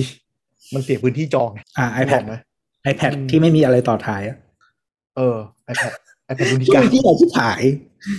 เออ คือเราเราไม่เข้าใจ Apple เราเกลียดการตั้งชื่อ Apple มาก แล้วคีโนเนี้ยทำให้เราเกลียดการตั้งชื่อ Apple หนักกว่าเดิม เดี๋ยวเดี๋ยวอธิบายต่อไปตอนตอนไอ้ Mac Studio คือ iPhone มึงไม่อายที่จะตะใช้เลขรุ่น iPhone 12 13 ไม่อายนะ แต่ iPad อายต้อง iPad Air แล้ววงเล็บ รุ่นที่ห้า ใช่ไอโฟนมันรีดีไซน์บ่อยไง ก็ไม่รู้มันนะมึงก็ใช้ให้มันเหมือนกันดิวะโมโหอ่ะมันมันมันมันหงุดหงิดเว้ยว่าแบบบางทีมันเลเบลมันไม่ครบแบบ iPad Air อะไรมันรุ่นอะไรวะ เจนไหนวะ ก็ต้องไปนั่งแบบถ่ายถ่ายถ่ายใน about ดูอะไรอย่างเงี้ยว่าเป็นรุ่นไหน ไม่แต่ความเฮี้ยคือไลน์อัพ iPad อ่ะมันคือทำไมต้องมี iPad Air ก็มันขายได้ ไม่ใช่ชื่อมันไม่ make sense เลย อืม มันไม่ได้เบา มันไม่ได้บาง ชื่อใช่มันไม่ มันไม่ถูก สิมันไม่ใช่เบาบางที่สุด อืม เออมันมี iPad mini iPad Air ไอไอ iPad mini ที่เล็กสุดใช่ไหมแล้วก็ iPad แล้วก็ iPad Air แล้วก็ iPad Pro อืม คือ iPad Air มันต้องอยู่แบบที่สุดด้านใดด้านหนึ่งในสเปกตรัมอ่ะ ตอนนี้เรารู้สึกว่าตัดคำว่า iPad Air ออกไปแล้วก็เอาไอตัวสเปค iPad Air เนี่ยไปใส่เป็น iPad ธรรมดา แต่มันมี ใช่ คำว่า iPad อยู่นะพี่ ก็ iPad ธรรมดาไง คือ iPad ธรรมดาแบบไม่ต้องมีแล้วอะ ไม่แต่ ใช่ใช่ iPad ธรรมดามันถูกไง อ๋อเน้นถูก ไม่แต่เดี๋ยว iPad Air ดีไซน์ก็จะตกไปที่ iPad ธรรมดาแหละ อืม ก็คิดว่างั้น ชัวร์ ก็อีกสักพักหนึ่งเพียงแต่ว่า iPad ธรรมดามันคือถูกที่สุดถูกกว่า iPad mini เออมันถูกมากจริงนะถูกจนแบบ มัน หมื่นเดียวไง อืม แล้วคือแบบราคาเนี้ยคุณจะซื้อแบบแท็บเล็ต Android มาใช้แทนมันไม่มีอ่ะ ไ iPad POS เออ แล้วอืมนั่นแหละ อ่ะ iPad Air ไปเช็คราคาไทยมาละตัว 256 อยู่ที่ 25,900 อืม ตัว iPad Pro 128 เริ่มต้น 11 นิ้วอยู่ที่ 27,900 อื อื ม ม ใช่ไหม ต่างกัน2,000 ใช่ ก็คือของที่คุณจะได้มาเพิ่มอ่ะ ก็คือลำโพง จอ Face ID แล้วก็กล้องหลังพร้อมไรด้า iPad Air ไม่มี Face ID นี่ว่ะ ใช่ไง โคตรกาก iPad Air เป็น Touch ID แต่ว่าเป็น Touch ID ที่อยู่ข้างๆ เครื่องเนาะไม่ได้ไม่ได้กินพื้นที่จอยใด ก็เนี่ยแหละแต่ว่าแล้วก็เอ่อที่เพิ่มเข้ามาอย่างหนึ่งใน iPad Air รุ่นใหม่นี้ก็คือ กล้องหน้า Ultra Wide 12 megapixel ที่มี Center Stage Center Stage คืออะไรก็คือ ขยับกล้องตามหน้าคุณนะฮะ ขยับจริงปะ ไม่จริง มันเป็นซอฟต์แวร์ คือ มัน ไม่ใช่ Portal มันถ่ายอุลตราไวไว้ก่อน อื แล้ว ม มันครอป ครอปให้มันอยู่ตรงหน้า พอเรากระเถิบไปปุ๊บ มันก็ขยับที่ครอปไปตาม อืม อันนั้นแหละ นั่นแหละก็เป็น iPad รุ่นสุดท้ายในไลน์อัพที่มีฟีเจอร์นี้เพราะคนอื่นเขามีกันหมดแล้ว อืม เออว่ะรุ่นถูกมันยังมีเลยด้วยว่ะ นะฮะก็เออสมมุติแบบ 2,000 เนี้ยก็คือนั่นแหละอย่างที่บอกว่าส่วนที่ต่างก็คือถ้าถ้าเพิ่ม 2,000 ใน iPad Pro อ่ะ มันก็จะได้ได้จอที่ดีขึ้น กล้องหลังที่ดีขึ้น มีไรด้า Face ID แล้วก็ลำโพงเนาะแต่ว่าสิ่งที่จะเสียไปก็คือคัด storage เหลือครึ่งหนึง ก็คือ 128 ส่วนตัวเราใช้พอ อืมแต่ว่าถ้าคุณแบบใช้ฟี full feature ของ Pro อ่ะ หรือว่าเป็นเป็น creation device อะอาจจะไม่พอ อันนี้ก็ต้องลองดู ส่วนเรื่องการลงแอปหรือถ่ายรูปทั่วไป ถ้าคุณมี iCloud ยอมเสียตังค์ iCloud นะ มันจัดการเรื่อง storage อย่า ให้หม อย่า ดอยู่แล้ว ใช้อย่าใช้แผ่นถ่ายรู ป แต่าเป็นคนนั้น แต่าเป็นคนแบบนั้น มันก็มีคนใช้อ่ะ anyway แต่หมายถึงว่าอ่า การจัดการ storage ไม่ว่าจะ iPhone หรือ iPad อ่ะ มันโคตรฉลาดอยู่แล้วอ่ะ คือแต่คุณแค่ไปเปิดนะ เรื่องการแบบลบแอปเมื่อคุณไม่ได้ใช้อะไรนู่นนั่นอ่ะ คือมันฉลาดมากอยู่แล้วไง คือ แต่ใดๆแต่ใดๆห้ากิกคือไม่มีทางพอมึงมึงอยากเป็นคนนั้นเหมือนกัน เออเออเออไปจ่ายตังค์ซื้อซะ แล้วก็แอปอ่ะ คือไปเปิดไว้เรื่องของการออฟโหลดแอปเองเวลาใช้น้อยอ่ะ มันจัดการค่อนข้างฉลาด คือการ ใช่ ที่มันมันออฟโหลดอะแสดงว่าคุณแม่งไม่ได้ใช้จริงๆเว้ยมันตัดสินใจออฟโหลดไปแล้วคือแบบพอแตะมันก็โหลดปุ๊บกลับมาใหม่ก็ค่อนข้างโอเค ใช่แล้วก็ แต่ว่าถ้าคุณแบบเอาไปใช้ทำงานแล้วคุณใช้เป็นแบบ stationary อะหมายถึงว่าอยู่กับที่ เมื่อคุณทำงาน แล้วพกเมื่อคุณไม่ได้ทำงานหรืออะไรเงี้ย จริงๆ คุณมีออปชันในการที่คุณจะต่อ external storage ก็ได้นะ อืมใช่ หมายถึงว่าไม่ไม่ไม่ไมไม่ไม่ต้องจ่ายแพงเพื่อให้มันมีแบบที่เยอะ แต่ว่าคุณเอ่อวันที่คุณอยู่กับที่ทำงานเสียบเอาแล้วถ้าคุณไปข้างนอกคุณก็คือถือไปอะไรเงี้ย คือข้อดีของมันคือมันเป็น USB-C เพราะฉะนั้นดองเกิลที่อ่าน SD card หรือว่าตำไดเนี่ย มันใช้ได้ เรา อืม เสียบปุ๊บ โปรแกรมที่ชื่อว่าไฟล์ของ iOS หลังๆ เนี่ย มั ที่ นค่อน ห่ว ข้าง ย โอเค มันเป็นสิ่งที่โดนด่ามาสิบปีอะแล้วเพิ่งท ำเออ มันดีขึ้นแต่มันก็ยังห่วยอยู่แต่ก็ใช้ได้ ก็ก็สำหรับแบบตัดต่อภาพเร็วๆ ปัดๆ อะไรอย่างเงี้ยมันก็โอเคนะไลท์รูมอะไรอย่างเงี้ยมันก็ดึงได้ได้ได้ดีขึ้นเยอะ ความเฮี้ยของมันคือตรงนี้ มันไม่มันไม่ consistent ในการใช้งานอย่างเช่น คือหลาย ๆ แอปอะมันมันพยายามจะใช้ระบบของของ iOS อะที่มันจะดึงจากเอ่อ gallery หรืออะไรอย่างเงี้ย มันไม่ได้พยายามเป็นแบบใช้ตัวไฟล์ management อะนึกออกไหมคือคือถ้าคุณอยู่ใน iPhone อะคุณจะรู้ว่ามันมีทางเดียวเท่านั้นที่ไปได้ ส่วนใหญ่ หรือถ้าคุณอยู่บน Mac อะมันก็คือรู้อยู่แล้วว่ามันผ่านไฟล์ management ใช่ไหมแต่ iPad มันคือแบบ กูจะใช้อะไรดีวะ แล้วแอปนี้ใช้อะไรวะแล้วแอปนี้ใช้อะไร ไฮบริด เอออย่างนั้นอะ อ๋อเหรอมนุษย์ในโอยก็เจอแบบนี้เหมือนกันใช่ไหมเราไม่ได้เป็นปัญหาอยู่คนเดียวใช่ไหมเราปวดหัวมากเลย ใช้แล้วไม่มีความสุขเลย คือตัวไม่ได้เป็นปัญหาเพราะตัวไม่ได้ใช้แต่ตัวเข้าใจว่ามันมีปัญหา เพราะว่าแต่แอปมันทำไม่เหมือนกัน ปัญ เอ หา อใน ในะ การ เย ในการ browse ไฟล์ต่างๆ ที่จำเป็นจะต้องใช้อะอ้าว อืม ไอ้นี่คืออินเทอร์เฟซมันมันกระจัดกระจายมากอะ อืม ประสบการณ์การใช้มันแย่อะ อันนี้พูดถึงอะไรนะพี่อะ การ browse ไฟล์ การ browse ไฟล์คือไม่อย่างที่บอกว่าแต่ละแอปอะมันมีวิธีการไปหาไฟล์ที่เราจะใช้ไม่เหมือนกันไง อืม บนไหนบบแต่าน ง ไหน แอบ ปอะบนนไหนเห แอปมือน อะ เราเออเหมือนเรากด อ๋อ open จากแอปนี้ แม่งจะไปเครื่องมือหนึ่ง ไป open จากแอปนี้มันแม่งจะไปวิ่งไปอีกที่หนึ่งอย่างนี้ คือ iPad ต้องยอมรับนะเอ่อ iOS in general ต้องยอมรับเรื่องการ de- redirect ของหัวแอนดรอยมาก Android แม่งฉลาดกว่ามากในการแบบเด้งไปแอปไหน iOS บางทีมันจะชอบค้าง แบบกดปุ๊บแล้วเปิดเว็บเบราว์เซอร์ค้างไว้ให้กูอย่างเงี้ยแล้วก็กูไม่ได้อยากเข้าแอปนี้ ทำไมจะมาเมื่อเมื่อกี้พอคุยเรื่อง iPad นานๆไปเปิดดู ยังรู้สึกว่า iPad mini มันเหมาะกับเรามากเลยว่ะ ใช่ผมว่าของพี่แอนมากมากๆเลยแหละ อืม แล้วก็เราก็เริ่มเห็นพวกนักข่าวภาคสนามหรือ organizer ที่ถือชาร์ตอ่ะก็เปลี่ยนจาก iPad มาเป็นมินิกันเต็มเลย คือ iPad นี้มัน มันเพาะมือ มันเล็กที่สุดเท่าที่ปากกานะมันจะเล็กได้ด้วยนะ อืม ไม่เราไซส์ไซส์มันพอๆกับโน้ตบุ๊กที่เขาจดอะไรอย่างงู้นอย่างนี้แล้วนะ ใช่ใช่ น่าจะ ใช่ ประมาณใหญ่กว่า A5 หน่อยปะ น่าจะ แต่ว่ามืออย่างน้อยกำได้ อืม แบบกำได้แล้วมันค่อนข้างมั่นใจกว่าอะไรอย่าง ก็ เงี้ย มันมันมันเหมาะกับอุปกรณ์ที่เป็น note taking อ่ะแล้วก็ ใช่ใช่ใช่ใช่ จะใช้เป็น consumption device ก็ไม่แย่ แล้วบางคน iPad ตัวใหญ่เวลาถือด้านล่างอะสมมติพวกพิธีกรเขาถืออะมันหนักไง อืม มันเกณฑ์หลังใช่ไหมอันนี้มันก็พอดีพอดีถือแบบใหญ่ นี่ความยาวความใหญ่ประมาณ A5 เนาะ โอ้ อืม พี่แอนพี่แอนมันอ่านการ์ตูนดีมาก ในหมู่ ใช่ นักอ่านมังฮวาโอ้โหซื้อกันเต็มเลย โอ้ เพราะว่ามันเป็นมังฮวามันไถขึ้นใช่ไหมมันเป็นการ์ตูนแนวตั้งใช่ป่ะแล้วมันเป็น อ่า สี แล้วไซส์มันกำลังพอดีมาก ใช่แม่งอย่างนี้เลยเห็นเต็มเลย ๆเออ ส่วนมังงะก็โอเค มังงะมันก็แบบเต็มหนึ่งหน้าพอดีไง ไซส์ประมาณเดียวกับ Kindle หน่อย อืมก็ถ้าเป็นการ์ตูนมันก็จะเล่มค่อนข้างพอดีกับจอ อืม ส่วน iPad Air ขายใคร ก็นั่นแหละขายคนที่ไม่ได้อยากซื้อโปร แล้วก็ไม่ได้อยากใช้ตัวล่าง อยากได้จอเต็มๆ ที่เป็นสี่เหลี่ยม ก็ยังมีตลาดอยู่ คือคือถ้าเป็นเราอะถ้าเราไม่ได้ซื้อโปรเราก็จะซื้อแอร์เพียงแต่เรามีโปรอยู่แล้ว เราก็เลยไม่ได้ไอันนี้ แต่เราคงซื้อโปรต่อไปเพราะเราติดจอโปรโมชั่น เพราะว่าเราไม่มีความจำเป็นอะไรเลยที่ต้องใช้เครื่องรุ่นนี้ หมายถึงอะไรแอร์หรือโปร โปร เราก็ไม่จำเป็นเลย แต่แค่ ตัวเราเองตัวตัวเราเอง เพราะว่าเราไม่เราไม่มีปัญหากับจอหกสิบแล้วเราก็ไม่ได้ใช้ฟังก์ชันอื่นๆ ของอันนี้อีกเลยอืม ไม่ได้จริงๆเราไปถ่ายแอป iPad Air คนเดียวแล้วโอ๊ยเห็นเฟรมแล้วงุนงิด ก็จ่ายตังค์แพงต่อไปเธอะมึงอะ จริงๆจริงๆจริงๆโดนหลอกขายเนี่ยบางทีไม่ได้ใช้ฟีเจอร์ถึงเลย อ่ะเขาก็จะมีคำเคลม เออจริง ๆ แล้วอ่อนแต่ว่าอีกอย่างหนึ่งที่โปรได้นะคะก็คือว่าเป็น Thunderbolt จริงๆไฟล์เอ่อไฟล์ transfer เร็วกว่านะครับแต่ถ้าคุณไม่ได้ใช้ก็คือทิ้งไปนะฮะ ยุคนี้เดี๋ยวนี้มันออนคลาวกันเกือบหมดแล้วอะ ไม่ไม่แต่คือบางคนอย่างที่บอก ถ้าคุณเอามาทำ production อ่ะ ตัดต่อ อืม มันมันมันมันต้องใช้อยู่แล้ว มันมันมีประโยชน์ กดไปเลย2เทราไบต์ iPad Pro มาก เครื่องละเก้าหมื่น นะฮะแล้วก็เออเขาเขามีคำเคลมประมาณว่าในราคาเท่า iPad Air ถ้าเป็น Windows Machine iPad Air เร็วกว่า 2 เท่า อืม อืมอืมอืมก็วินโดว์มันวินโดว์มาชีนนั้นคือ Surface ใช่ไหม มึงถ้าเป็นเซอร์เฟสเนี่ย คือมันน่าจะแพงกว่ามากอะต้องเทียบกับยี่ห้ออื่นถึงจะดูพอดีอะ ของวินโดว์มันมีอะไรที่พอสูสี พอฟัดพอเปลี่ยนกันได้ไหม อ่าก็มี Lenovo Lenovo Tablet ก็โอก็พอโอเค จริงจริง ๆ จะเป็นไปทาง Android มากกว่าที่พอสู้ได้ จริงๆแล้วว่าเซอร์เฟสดีแต่แพง อืมอืม ม แต่อย่าง Lenovo ตัวที่ตัวที่คุ้มเงินก็จะไปทาง Android มากกว่า อืม แล้วถ้าไม่จีนอ่ะ ซัมซุงนะ อืมต้องมี Samsung S8 เพราะมันสองหมื่นนี่ใช่ไหม อืม S8 มันก็อยู่เลนจ์ประมาณนี้แหละ อืม เรื่องเอาจริงเรื่องการที่มีซัมซุงมี Dex Mode อะเราว่ามัน มันดีมากแล้วมัน เอ มัน อเออ มันมันยูนิคที่ไม่มีคนอื่นทำเลย มันอยู่นี้แล้วมันเอาจริง ๆ มันเป็น ใช้ ซิง งา เกิ น ลดีไว สะดวก มันเป็นซิงเกิลดีไวใช่มากกว่า iPad อีกนะ iPad เป็นดีไวส้นตีนที่ต่อจอนอกไม่ได้ ต่อไปแล้วได้แค่มิเลอร์ แยกจอไม่ได้ อืม ซึ่ง อืม ซัมซุงตรงนี้ทำได้ดีกว่ามาก จริง ๆ แล้วก็ ทั้งที่ CPU iPad มันดีกว่ามันควรจะทใช่ำ แล้วตรงอันนี้จริงจังก็คือคนที่ไม่มี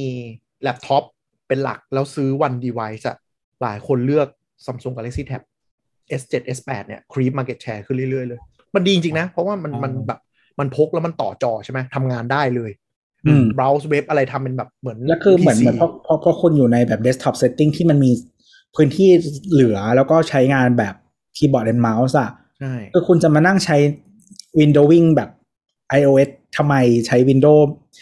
Windows ในที่นี้มันไม่ใช่ระบบปฏิบัติการนะถึงว่าไอ้หน้าต่างต่าง เออเออมัลติมัลติทัสทำแท็บทำอะไรได้มันควรจะทำได้ไง มันสะดวกกว่ามากอ่ะ ใช่ ก็ อัน ก็ อัน มี นี้ หลาย คือนี่คือเหตุผลที่เราไม่มีทางพก iPad ไปทำงาน เราต้องพก อ่า แบ็คเสมอ ใช่ใช่ มันก็มีกลุ่มหนึ่งที่ โดยเฉพาะอาจารย์ ผมเห็นหลายคนเลย ซื้อ Galaxy Tab เพราะว่า นึกออกไหมมันดึงมาปุ๊บตอบเมลได้ สมมติมามานั่งที่นั่งที่โต๊ะทำงานที่ตัวเองมีจออะ อืม ซึ่งเมื่อก่อนอาจจะใช้อาอาจจะใช้แล็ปท็อปของ Faculty แต่ว่า Personal Device อะก็หยิบแท็บมาตอบ แล้วก็ตอบเมลตอบคอมเมนต์งงคอมเมนต์งานใช่ไหมแล้วเราดึงไปนั่งทำงานอ่าห้องเลคเชอร์ก่อนที่จะเริ่มเด็กเข้าคลาสอะไรอย่างเงี้ยเขาก็จะเอานี้มันตั้งแล้วก็วาดวาดวาดวาดเขียนคอมเมนต์วง PDF อะไรอย่างเงี้ยมันตอบโจทย์กว่าเยอะจริงๆนะเออ อืม เคยแผ่นมันต่อขึ้นจอปุ๊บมันมันเป็น OS ที่ส้นตีนที่สุดในการต่อจอนอก จอแล้วแบบมีเลอร์ให้ แล้วเป็นไรมึงเป็นสี่ต่อสามจอก็วายโผล่ขึ้นมาตรงกลางแล้วภาพแตกอุบาทอะไม่ได้ ใช่โอเคต่อจอนอกทำไม อย่าลืมว่าตอนนี้เราพูดกันเรื่องงานเปิดตัว ซึ่งกำลังขาย iPad อยู่นะแต่ว่า ไม่ไม่มีการขาย ไม่แต่แต่ ขาย ว่า iPad Air โอ้คือคือคุณต้องหา use case ที่เหมาะกับคุณกันเป็นแต่ว่าเราเรารู้สึกว่า use case นี้มันอาจจะมีของที่ทำได้ดีกว่า แต่ว่าใดๆก็ตาม GPU iPad มันดีกว่าอยู่แล้ว อืม แต่มันก็มีคนทักเหมือนกันว่า เอ๊ะการที่ iPhone SE 3 หรือ iPad Air มันดูไม่ค่อยมีอะไร มันอาจจะเกิดจากเรื่อง supply chain หรือเปล่า อืม ก็เป็นไปได้ก็เป็นไปได้จริง เพราะว่า Apple ก็เคยพูดว่าตัวเองก็เริ่มกระทบ เพราะฉะนั้นบางอย่างที่มันอาจจะกักกักๆกว่าที่คิดเนี่ย อาจจะอย่างนี้แหละ ก็คือตูตูๆไป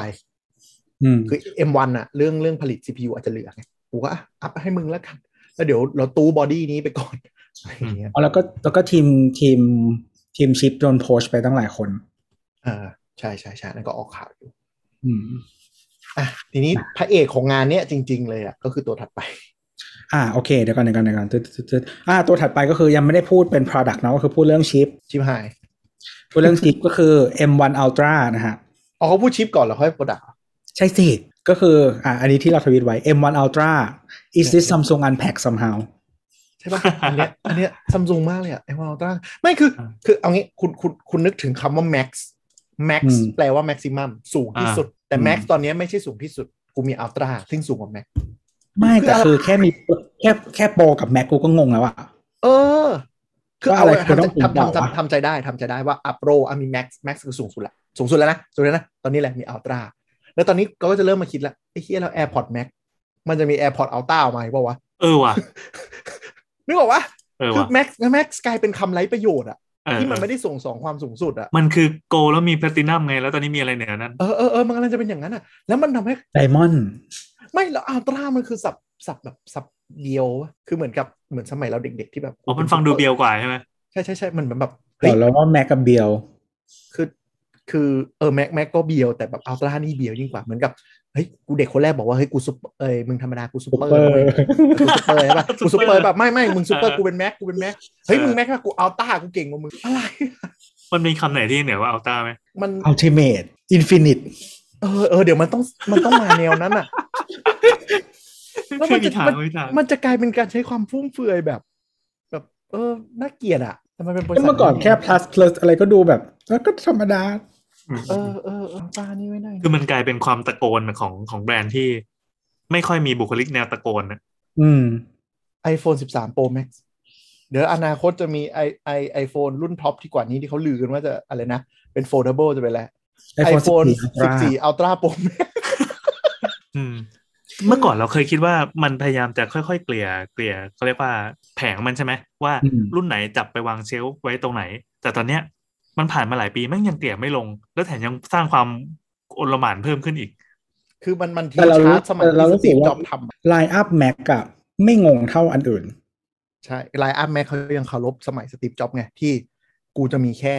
กริดเท่านี้ถูกไหม ยกเว้น MacBook Pro 13 นิ้ว เอออันนั้นมันอันอันนั้น มัน อันนั้นมันความแบบอยากขายอยากขายความโปรกับคอน sumer มันมันก็เคยงงมาแล้ว แต่ตอนนี้มันหายงงแล้วไงสมัยที่มัน ไม่ มันโปรบ้างไม่โปรบ้างอะยุคนั้นนะ คือตอนนี้มันดีขึ้นเยอะมากสำหรับไลน์อัพแม็กนะ อ๋อมันเคยผ่านยุคมืดมาแล้ว ตอนนี้มันโอเคแล้ว ก็ว่าอย่างนั้น เออ ต้องแต่ต้องคิว 13 Pro Max สักที ไปไปตายตาย ส่วน iPhone กับ iPad คือแบบโปรดักต์ไลน์งงโคตรโคตรโค ไอ ตร แพดคือต้นตีน ไอแพดนี้ iPad นี้งง งงแม้กระทั่งเจน แต่ อะไม่ใช่อาชิบหาย iPad เออ นี่คือแบบ iPad นี่คือมันแย่มาก เพราะการที่มันไม่ กำกับตัวเลขอะทำให้คนไม่รู้เรื่องเทค สมมติจะไปซื้อเคสหรือไปซัพพอร์ตอะแม่งยังไม่รู้เลยตัวเองใช้ iPad เจนไหนเนื้อออกวะ คือ iPad อ่ะมันมันมันเมสอัพตั้งแต่ชื่อและราคามันก็ขี่กันด้วย iPhone อ่ะ ราคามันอาจจะไม่ขี่มาก แต่ i- iPad อ่ะมันขี่กันมันแบบมึง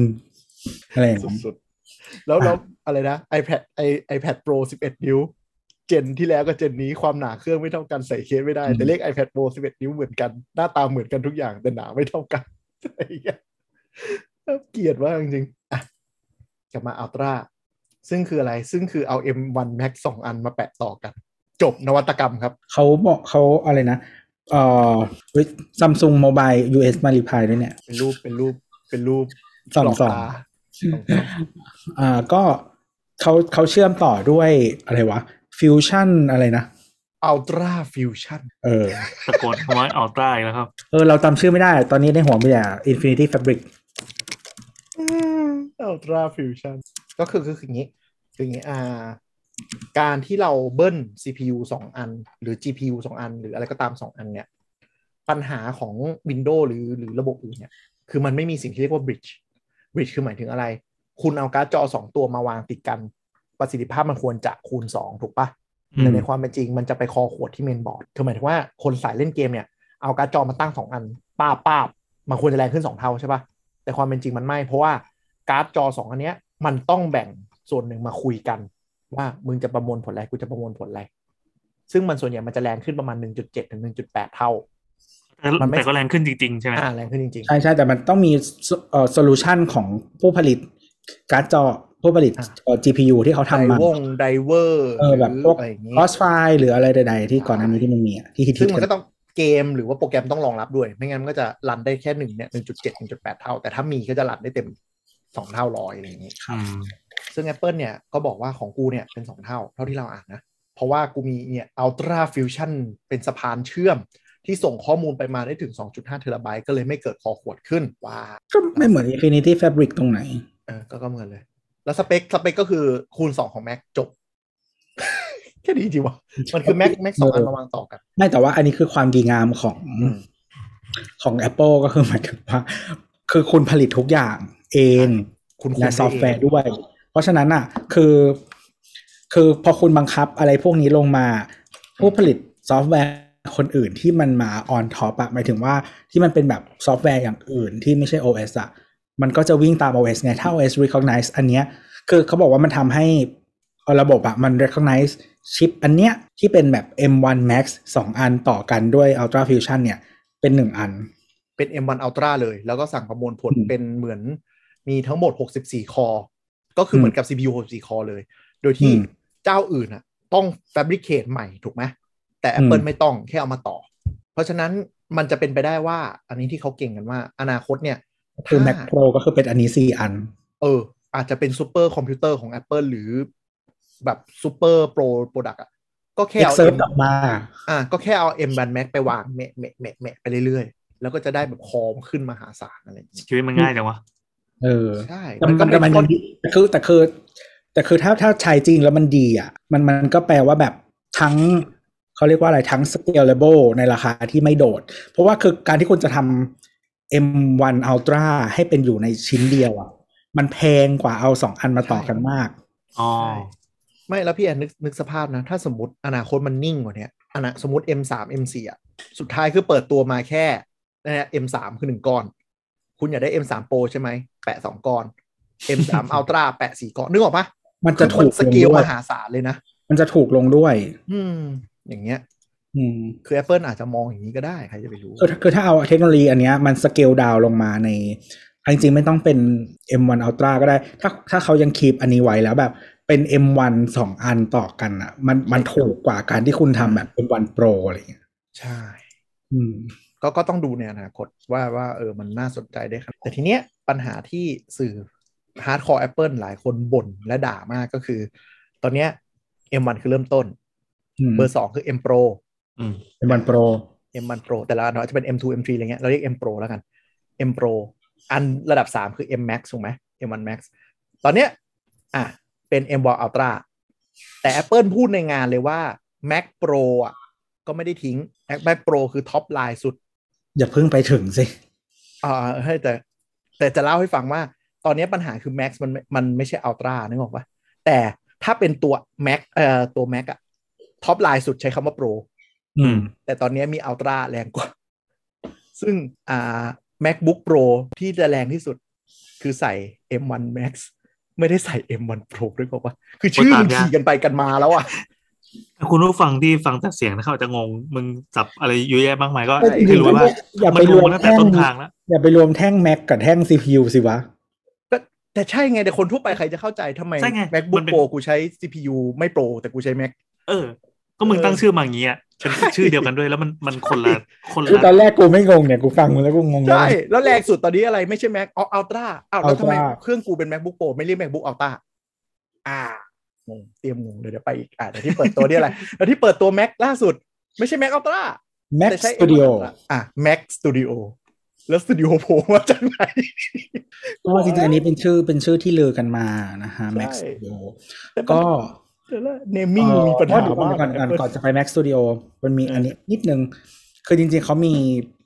ก่อนที่เขาจะไปเข้า Product Mac Studio อ่ะเขามีแบบ testimonial คือหมายถึงว่าให้คนมาเล่าประสบการณ์การใช้งาน M1 Ultra ซึ่งก็คือต้องใช้ Mac Studio เถอะ ไม่คือไม่ได้บอกว่าเป็น product อะไร แค่บอกว่าใช้ M1 Ultra จ้ะ แต่มันยังไม่ถึงอ่ะ ก็มันไปใช้ตอนไหนวะ เดี๋ยวมันยังไม่ถึงอย่าข้ามสิ จ้ะจ้ะจ้ะจ้ะ ไม่ทีเนี้ยก็คือก็จะมีแบบ developer จากเอ่อแบบซอฟต์แวร์เฮาส์ต่างๆอะไรเงี้ย Adobe หรือใครๆก็ตามอ่ะ ตามสไตล์อ่า ทุกคนเป็นผู้หญิงหมดเลย อ่าก็วันสตรีสากลนี่ อืม อ่า มีแต่ผู้หญิงเท่านั้นประมาณห้าหกคน อืมนะฮะ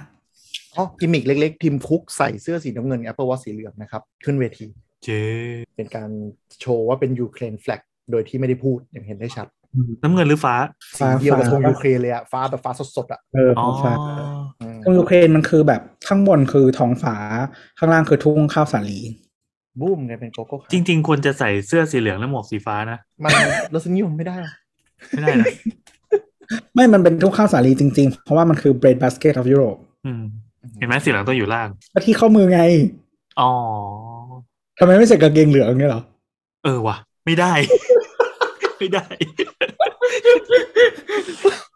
เออแค่นี้แหละดีแล้วดูดีแล้ว เออว่ะ ไม่ได้จริง เออ แล้วก็แล้วก็หลังจากเนี้ยก็คือ Apple TV ล่มเว้ย อ้าว อ้าว อันอันนี้คือตัวดูผ่าน Apple TV ใช่ไหม ใช่ก็คือค้างไปเลย แล้วทีเนี้ยเราก็เราเราก็ไม่ได้เหมือนไม่ได้ไม่ได้ refresh Twitter อ่ะ อ่า อืม เราก็กดกดเข้าออกอยู่สองที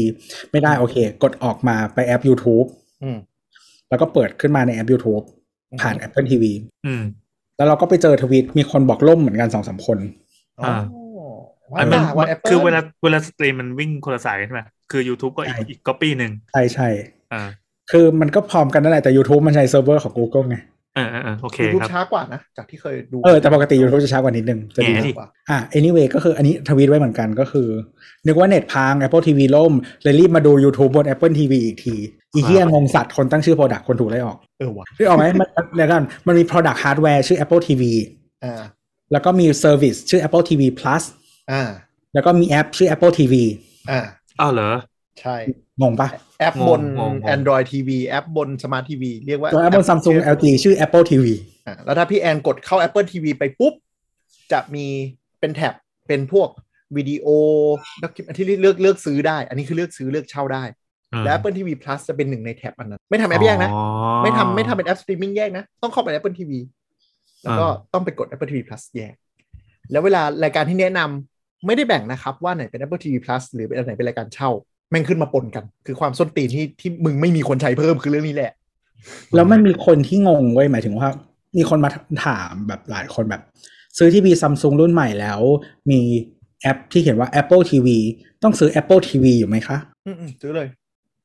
ไม่ซึ่งไม่ซึ่งก็ต้องถามกลับไปว่า คุณน่ะใช้แอป Apple TV อ่ะเพื่อทำอะไรเนาะปะ ไม่ คือ รู้ คน ค่ะ ก็งงเว้ยหมายถึงว่า คือถ้าคุณใช้อันนั้นอะเพื่อดูแบบหนังหรืออะไรก็ตามที่คุณซื้อผ่าน iTunes อะ ม หรือว่าดู Apple TV Plus อะโอเค คุณไม่ต้องซื้ออ ม แต่ถ้าคุณจะลงแอปอย่างอื่นอะมันลงไม่ได้โว้ย หรือถ้าคุณจะใช้แบบเป็นแบบสมาร์ทโฮมฮับมัน อืม ทำไม่ได้โว้ย มึงต้องซื้อใหม่ แล้วก็มีบางคนเข้า Apple TV แล้วก็หาไม่เจอว่าจะเอ่อ AirPlay ขึ้นจอ AirPlay กับ Apple TV ไม่ได้เกี่ยวกัน ไม่เกี่ยวกัน ซึ่งคือถ้าถ้าทีวีคุณรองรับ AirPlay อ่ะ ไม่ต้องมีแอปที่เขียนว่า Apple TV ก็ได้ โอ้ยงง ทีแรกก็ไม่งงตอนนี้งง ใช่ มาก ใช่คือพอมาถึงจุดเนี้ย เราไม่เข้าใจแล้วว่า Apple มันมีฝ่ายเนมิ่งยังไง หรือมึงมึงนั่งในห้องประชุมแล้วมึงปาลูกดอกแล้วกูได้อันไหนกูเลือกอันนั้นวะ ไอเนี้ยแก๊งเนี้ยเฮี้ยที่สุดแล้วเป็นเนมมิ่งที่เฮี้ยที่สุดแล้ว ได้ แล้วไม่มีใครเตือนเพื่อนด้วยนะ Apple TV Apple TV Apple TV Plus เนี่ยเฮี้ยที่สุด จริ แล้ ง ว ๆแก้ปัญหาด้วยการเติม Apple TV Ultra เข้าไป Apple TV Pro Max หรือ Apple TV Studio เครื่องใหญ่ขึ้นสองเท่า เราไม่รู้แล้วว่าตอนเนี้ยมันคืออะไรอัพมันคือยังไงเว้ย ไม่แล้วคือคือ product เว้ยตอนเนี้ย product มันจะชื่อ Apple TV HD กับ Apple TV 4K อ๋ อ ตัวกันเลยเตี่ยวชักขวด นะฮะอ่ะกลับมา กลับมา Mac Studio หน้าตาก็คือเหมือน จ Mac ริงเราไม่ต้องกลับแล้วก็ได้นะไปด่ามันต่อสปี เดี๋ยวพักก็เดี๋ยว อ่ะ เดี๋ยวเดี๋ยวได้ด่าต่อเพราะอะไร เพราะหน้าตามันเหมือ ทำไมครั น บ แม็กมินี่ขี่กัน ซึ่งดีนี่ เราโอเค มันโอเค หน้าตามันโอเค าเรา คือ โเ เราว่ามันสวยดีแต่ว่าคือพอเห็นจากด้านหน้าด้านข้างด้านหลังอะไรเงี้ย สวยแต่พอแบบขึ้นมาท็อปวิวอ่ะ มันคือแม็กมินิเลยอ่ะ เห็นแล้วมันรู้สึกแบบทำไมกูถึงซื้อของนี้แล้วได้แม็กมินิวะ แม็กมินี่ที่ขี่กัน หน้าตาเหมือนกันเป๊ะ คือมันมีคนบอกว่าเอาแม็กมินี่มาซ้อนกันน่าจะเท่ากันเลย เอ๊ะเอ่อประมาณสองชั้นหรือสามชั้นสองชั้นครึ่งอะ เอ่อ แต่ dimension footprint อ่ะเท่ากันหมายถึงว่าพื้นที่บนโต๊ะอะครับที่ใช้อ่ะ ใช่ เท่ากันเลย แต่ว่ามันจะสูงขึ้นเนาะ ใช่ แล้วก็ไม่มีสีดำงงงงไหมโปรไลน์ต้องมีสีดำแต่อันนี้ไม่มีสีดำ ก็มันเป็น ไม่ ส โปร ตูดิโอ ไม่ ไล โปร น์มันไม่โปร จริง ๆ แล้วอ่ะ แต่ว่าคีย์บอร์ดสีดำนะ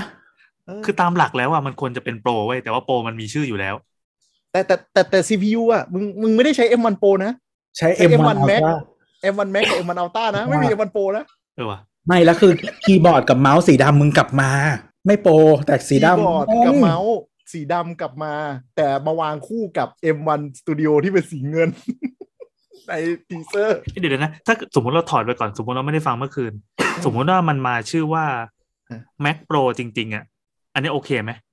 ไม่ หมายความว่ามันสเปคไม่ถึงเนี่ยเหรอ ไม่ใช่สเปคไม่ถึงสเปคมัน over Mac Pro ปัจจุบันนี้ ใช่ไง แล้วทำไม เพราะว่าเพราะว่าสมมุติว่าเป็นเรานะ เราจะตั้งชื่อว่าโปรไว้ก่อนเพื่อหลีกทางให้อัลตร้าซึ่งกำลังจะมา ปัญหาคืองี้ เอออันนี้ Apple พูดพูดในงานเลยว่า อันเนี้ยไม่ใช่โปรไลน์ Mac ยังไม่ โป โป ร ร จะตามมา มันแก้ตัวเปล่า ไม่ตอน ไม่ จบเขาพูดแบบนี้ ตอนตอนจบอันเวลของอ่าข้ามตอนจบกันตอนจบอันเวลของ อันเนี้ยเขาพูดว่า this complete our transition line up คือหมายถึงว่าการที่เราย้ายมาใช้ Apple Silicon เนี่ย อันเนี้ยจะจบละ อืม except Mac Pro ใช่ but it's not for today อ่ะ it's for another day ใช่ คือย้ำมากว่าว่าสตูดิโอะยังไม่ใช่ของที่แรงที่สุด จะ อืม มี Mac Pro มาอีก ซึ่งอันนี้ประหลาด คือในไล n ์อัพตอนเนี้ย แต่ว่าจริงๆไล n ์อัพตอนเนี้ยไม่งงแล้ว เพราะว่า Mac Studio คืออะไร เอออันนี้เป็นคำจาก MKBHD ซึ่งเราเห็นด้วยก็คือว่า อืม มันมีตัวเลือกสองทางว่า Mac Studio จะเป็นอะไร อืม Mac Studio สามารถเป็น Mac Pro เอ้ยไม่ใช่เป็น Mac Pro Mini หรือ Mac Mini Pro อะไรวะ เข้าใจเข้าใจ ก็ ตอ คื น อ นั้น ถ้าคุณเลือก M1 Max อะคุณจะเป็น Mac Mini Pro ไม่ใช่ไม่ใช่ไม่ใช่ไม่ใช่ไม่ใช่ความหมายนะ เอา เอา ห ไป มายถึ มาง ว่า นะ โปรดักตัวมันเองเลยเหรอ ใช่คือตัว Product มันเองอ่ะมันจะเป็น Mac Pro Mini หรือ Mac Mini Pro อืม ความหมายคืออะไร ความหมายคืออะไร Mac Pro Mini อ่ะก็คือว่ามันได้ฟังชั่น a ลิตี้ของ Mac Pro อืม เออ ที่มัน คือแรงมาก ละลายเออแรงมากใดๆก็ตาม แต่ย่อขนาดลงมา อ่า อ่า เหมือน iPhone mini อ่ะถูกไหมเหมือนเหมือนไส้ในไส้ในเหมือนกันทุกอย่างแต่เล็กลง อ่า อันนี้คือ Mac Pro mini อ่า ซึ่งเดี๋ยวเดี๋ยวก่อนก่อนจะไปอื่น มึงทำมันทำไมวะในเมื่อพื้นที่โต๊ะมันก็ไม่ได้ต้องย่ออะไรมาก สวย สวย แล้ว นี่ เล็กมันจะเล็กแล้วมันจะสวยจริงเหรอ เขาใช้คำว่าโมดูล่าด้วยนะเว้ย นั่นหมายความว่าเขา expect ว่าจะถอดแล้วแบกไปได้ งงตรงคำว่าโมดูล่ามากไม่มีอะไรโมดูล่าเกี่ยวกับเครื่องนี้เลย ใช่ ไม่แน่ไม่แน่จิ๊กซอว์กำลังทำอยู่ เออ รู้ คื สึ อก ว่ากัน คืออันนี้เป็นสิ่งที่คนตั้งคำถามเยอะเหมือนกันว่า คือเขาพูดในคีโนดว่าโมดูล่า อืม แต่ในที่พูดทั้งหมดอ่ะ ไม่มีอะไรโมดูล่าเลย มัน ก็ แปล เป็นก้อ ว่าน หนึ่งก้อน มันมันซ่อนอะไรไว้อยู่หรือเปล่าอะไรเงี้ย อืม อืม อืม น่าสนใจน่าสนใจ กลับมา อ่ะ ก็คือถ้าเป็น Mac Mini Pro อ่ะ เมื่อกี้ Mac Pro mini อ่าใน Mac Pro mini อ่า คือเป็นแบบไส้ใน Mac Pro แต่ย่อลงมา ถ้า อ่า Mac พลัง mini เยอะ Pro แต่ว่าตัวเล็ก เหมือน Mac mini แต่เพิ่มสเปคขึ้น อืม อืมอืมแต่ถ้าถามเราเรามองว่ามันคือ Mac Pro Mini ไม่ใช่ Mac Mini Pro เออ ซึ่งอันเนี้ย MKBHD กับเราคิดเหมือนกันว่ามันคือ Mac mini Pro หรอใส่มาขนาดนี้เรียกว่าแมมินิโปรวะ เพราะว่าคือคือจริง ๆ แล้วอ่ะมันจะเป็นอย่างนี้เราเราคิดคิดว่านะ อืม ไลน์อัพเนี้ย มันควรจะตรงพอดีกับ iMac Pro หมายถึงไส้ในไส้ iMac Pro ก็คือ i i- iMac iMac คือมีจออ่ะเราเข้าใจตรงกันก่อน iMac คือสิ่งที่มีจอ อืม Mac ไม่มีจอ ใช่ อ่ะ iMac Pro คือเป็น Mac 27 นิ้วที่หน้าตาเหมือน Mac 27 นิ้วเลยแต่มีสีดำและแรงโคตรซึ่ง ใช่ discontinue ไปแล้ว ใช่ คืออันไอตัว Mac Studio เนี่ย มันควรจะเท่ากับ iMac Pro แต่ไม่มีจอมาให้ ซึ่งตอนเนี้ยพอไม่มี iMac Pro ปุ๊บอะ่ะ มันเป็นมันเป็นช่วงที่มันเป็นวอยอยู่ อ่ะเข้าใจก็ มัน คื เป็น อ ช่องว่างในตลาดของ Apple อยู่ก็คือว่า คือถ้าคุณอยากได้เครื่องแรงสุดตอนนี้อ่ะ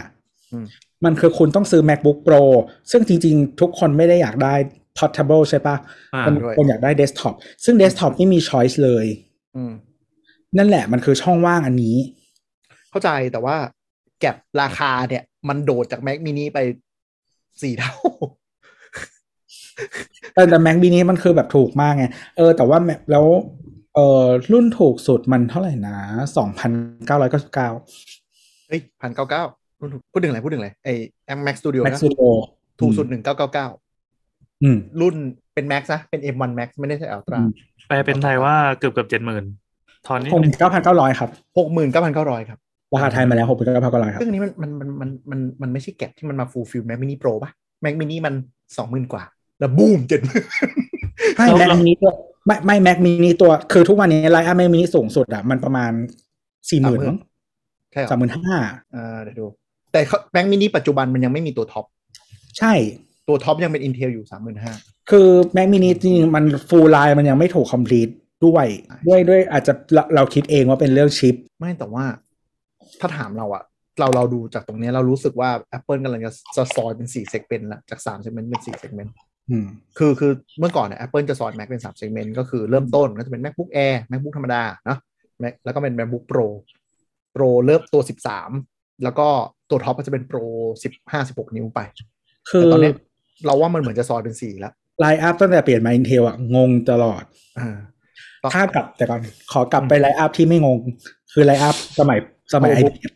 อืม สมัย IBM เนี่ยง่ายมาก อืม นะครับ ก็คือถ้าเป็น Portable อ่ะ มีสองไลน์ อืม iBook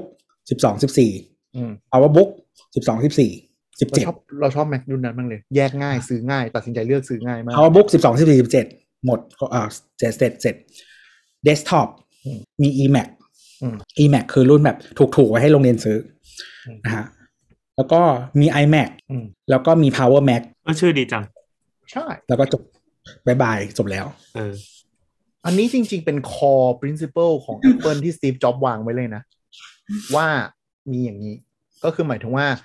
มี Product คือ2คูณ2ก็คือถูก consumer แพง consumer อ่า ถูก pro แพง pro จบแค่นั้นเลย เออเอ ถ้า อ Product ต้องอยู่ในกริดเออ ทำไมว่า แล้วหทำลัง ไม จาก ทำไมไอจิตวิญญาณนี้มันไม่ไหลมาหรือว่าไงะ เออมันไม่ไหล หรือมันคิด มัน อะไรได้ เพราะไม่เราเข้าใจว่าทีมคุ มั ก นไม่ อะ maximize profit ใช่ ทีมคุกเป็นเจ้าแห่ง operation management คืออะไรที่สมมติสต็อกของเหลือ กูประกอบเป็นรุ่นใหม่แล้วขายได้เลย นี่คือ ม ความเก่งของทีมคุก ที่ มันเลยมี ลาก รุ่นชื่อรุ่นงง รุ่นลากนี่แหละ ใช่ ลาก iPhone ดีไซน์เก่าๆ ยังขายได้ เพราะว่าเขาสอดเซกเมนต์แล้วดูต้นทุนแล้วโผล่ออกมาได้ อะไรอย่าง มัน เงี้ย เลี้ยงเลี้ยงปลานี่กินได้ยันเอากระดูกไปต้มน้ำซุป ใช่ คือทีมคุกเป็นคนเก่งเรื่องนี้มากนะเขาถึงได้เป็น CEO คือเขาเก่งเรื่องนี้มากในการจัดการ supply chain จัดการการส่งของ logistics หรือว่า product ที่ offering แล้ว คือเราด่ามันขนาด เรื่อง เนี้ ที่ ย มันอ่อนแล้วแล้วมันมันไม่แก้วะ มันไม่แก้เพราะว่ามันขายได้ คือหมายถึงว่า เราด่ายอย่างเงี้ย แต่ พูด iPhone ถึ ไม่ ง มีเรนจ์ตั้งแต่ ไง สี่ร้อยเหรียญยันพันสองร้อยเหรียญนะ เอออารมณ์เหมือนเราด่าคนรวย แต่กูรวย คือคือมันมันกลายเป็นว่าการซอยออปชันเยอะทำให้คนเลือกได้มากขึ้นด้วยซ้ำในขณะที่จ็อบก็จะมองว่าถ้ามึงไม่มีปัญญาซื้อโปร แล้วมึงไม่อยากเทมึงก็ก็หลุดจากตลาดกูไป นึกออกปะนึกนึกสมัย Mac Market Share น้อย ๆ ได้ปะแล้วทุกคนมองว่า Windows ตอบโจทย์กว่า นั่นอ่ะคือ Mac ยุคนั้นไง แต่ตอนเนี้ยแม่งกลับกันก็คือ กูเมี่ยงมีทุกลายให้มึงเลือกเลย มึงไปตัดสินใจเลือกมาแล้วกัน คือคือคุณจะหลุดออกจากสิ่งเนี้ยยากมาก เพราะว่าเรามีทุกอย่างให้คุณเลือกแล้ว อ่ะตัวแม็กอาจจะยังนึกภาพไม่ออกให้นึกถึง iPhone แล้วกัน เอออ ม มีบัตรมีตั้งแต่ หมื่น มัเป็ ห้า คุณมี น เงิ เป็น น เท่า แบ ไห ร ร่ นด์ มันเป็นแบรนด์ที่ขายมือถือตกรุ่นลอยหน้าลอยตาได้สามปีโดยที่ยังขายไปเรื่อยๆอะ อย่างภาคภูมิใจเลยนะเราไม่พูดว่าตกรุ่นด้วย ใช่ ใช่ไม่แต่แต่คือเขาเรียกว่าอะไร มันมีบางอย่างที่ทำให้มันขายได้ หมายถึงว่าไม่ใช่แค่แบรนด์นะนะแต่แบรนด์เขาเลือก ราคา ปรับราคามันต้องปรับอยู่แล้ว ไม่แต่หมายถึงปว่ารับน้อยกว่าคนอื่นอีก หมายถึงว่าไม่ไม่ไม่ปรับราคาแบบของที่ตกรุ่นอะแต่ปรับ อืม ราคาลงเพื่อให้แบบไปฟิตเซกเมนต์ที่มันขาดได้อะไรอย่างเงี้ย คือเมื่อก่อนมันไม่มีใครทำแบบนี้แบบ ดันของปีที่แล้วให้ตกรุ่นแล้วลดราคาแทนการออกรุ่นถูกเดียวปะ ใช่เก่งนะเก่งนะ เรื่องนี้ยอมรับว่าเก่ง เพราะว่า แต่ว่าคือจะพูด อืม คือสิ่งที่ได้จากการที่คุณซื้อแฟลกชิพปีที่แล้วอะ่ะคือตอนนี้คุณใช้รุ่นถูกอะ่ะ แม้ว่า หมายถึงว่าไอ้พวกไส้ในมันจะถูกลงเรื่อยๆอะ่ะ แต่คุณไม่มีทางได้วัสดุแบบรุ่นแพงอะ อืม หรืออะไรหรือแบบเล็กๆน้อยๆบางอย่างอะที่มันไม่มีทางเหมือนรุ่นแฟลกชิพอ่ะ สร้างความอยากให้คนอยากได้รุ่นใหม่ตัวท็อปไปเรื่อยๆอันนี้คือความเก่งของ Apple แล้วความเก่งของ Apple นั่นคือ pricing pricing คือหมายถึงว่า อย่างที่เรายกตัวอย่างอะ iPad Air สวิตสปอร์ตคนอยากได้ 128 ไม่ขาย มึงไปซื้อ 256 หรือไม่ก็6สิ อืม ทำใจกระถูกไปซะ หรือเพิ่มเงิน 7,000 ไปนู่นเลย แล้วผลมันออกมาเป็นไง ว่ายังไง มันก็ต้องมีคนแบบอืมกูยอมจ่ายเงินก็ได้ให้ 256 ในขณะที่ก็ทำให้อ่า starting price มันดูไม่แรงโดยที่ยัด OFC กิกมาแทน คือจริงๆมันจะเห็นในทุก Product เลยทั้ง iPad ทั้ง Mac หรืออะไรก็ตามอ่ะเขาจะมีรุ่นที่ทำให้เราไม่อยากซื้ออะ ใช่ อืม เพราะเราเพราะเขาไม่ได้ เพราะเขาอยากให้เราจ่ายมากกว่านั้นอะเสมอ เป็น in- เป็นอ่าเขาเรียกอะไรนะ introduction price เพื่อถ้าคุณทำกันบ้านแล้วคุณรู้สึกว่าคุณขยับไปรุ่นหนึ่งอะคุ้มกว่า แต่ก็ไม่เป็นไร ถ้าคุณไม่ได้แคร์เรื่องสเปคคุณซื้อของเราของถูกแต่จะไม่มีอะไรที่แบบ perfect choice อะเพราะว่าถ้ามี perfect choice ปุ๊บทุกคนจะแห่ไปซื้อรุ่นนั้น อ๋อ มันคือปัญหาของอุตสาหกรรมรถยนต์ ที่เปิดออกมา 3 เกรด 3 ออฟ รุ่นรุ่น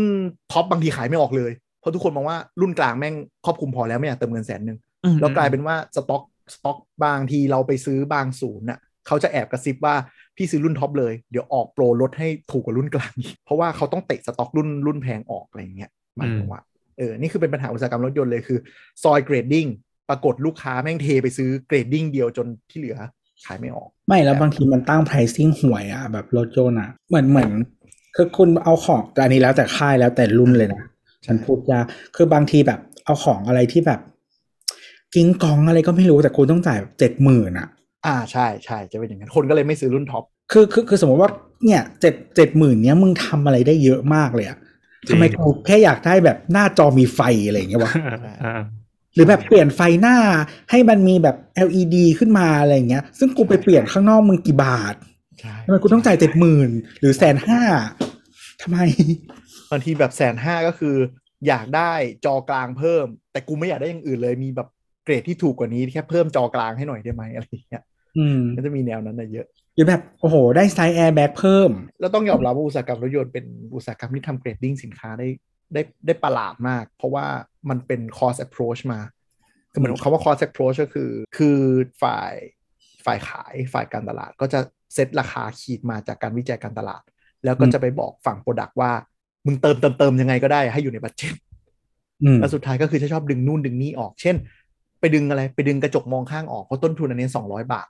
อืม นึกออกปะดึงนู่นดึงจุกยางดึงแต่งคิ้วดึงอะไรออก ดึงไปดึงมาให้แบบดึงออกไปบัตเจ็ตอีกสองสามหมื่นอะไรเงี้ย อ๋อ อันนี้ที่เขาบ่นบ่นๆกันใช่ไหมว่า ค่ายบางค่ายมันกักสเปคอะไรเงี้ย ใช่ ตัว มัน นี้ กักเพราะว่า คือคือมันได้รับโจทย์มาว่าต้องดึงต้นทุนออก เพราะฉะนั้น อืม ก็จะมีรุ่นท็อป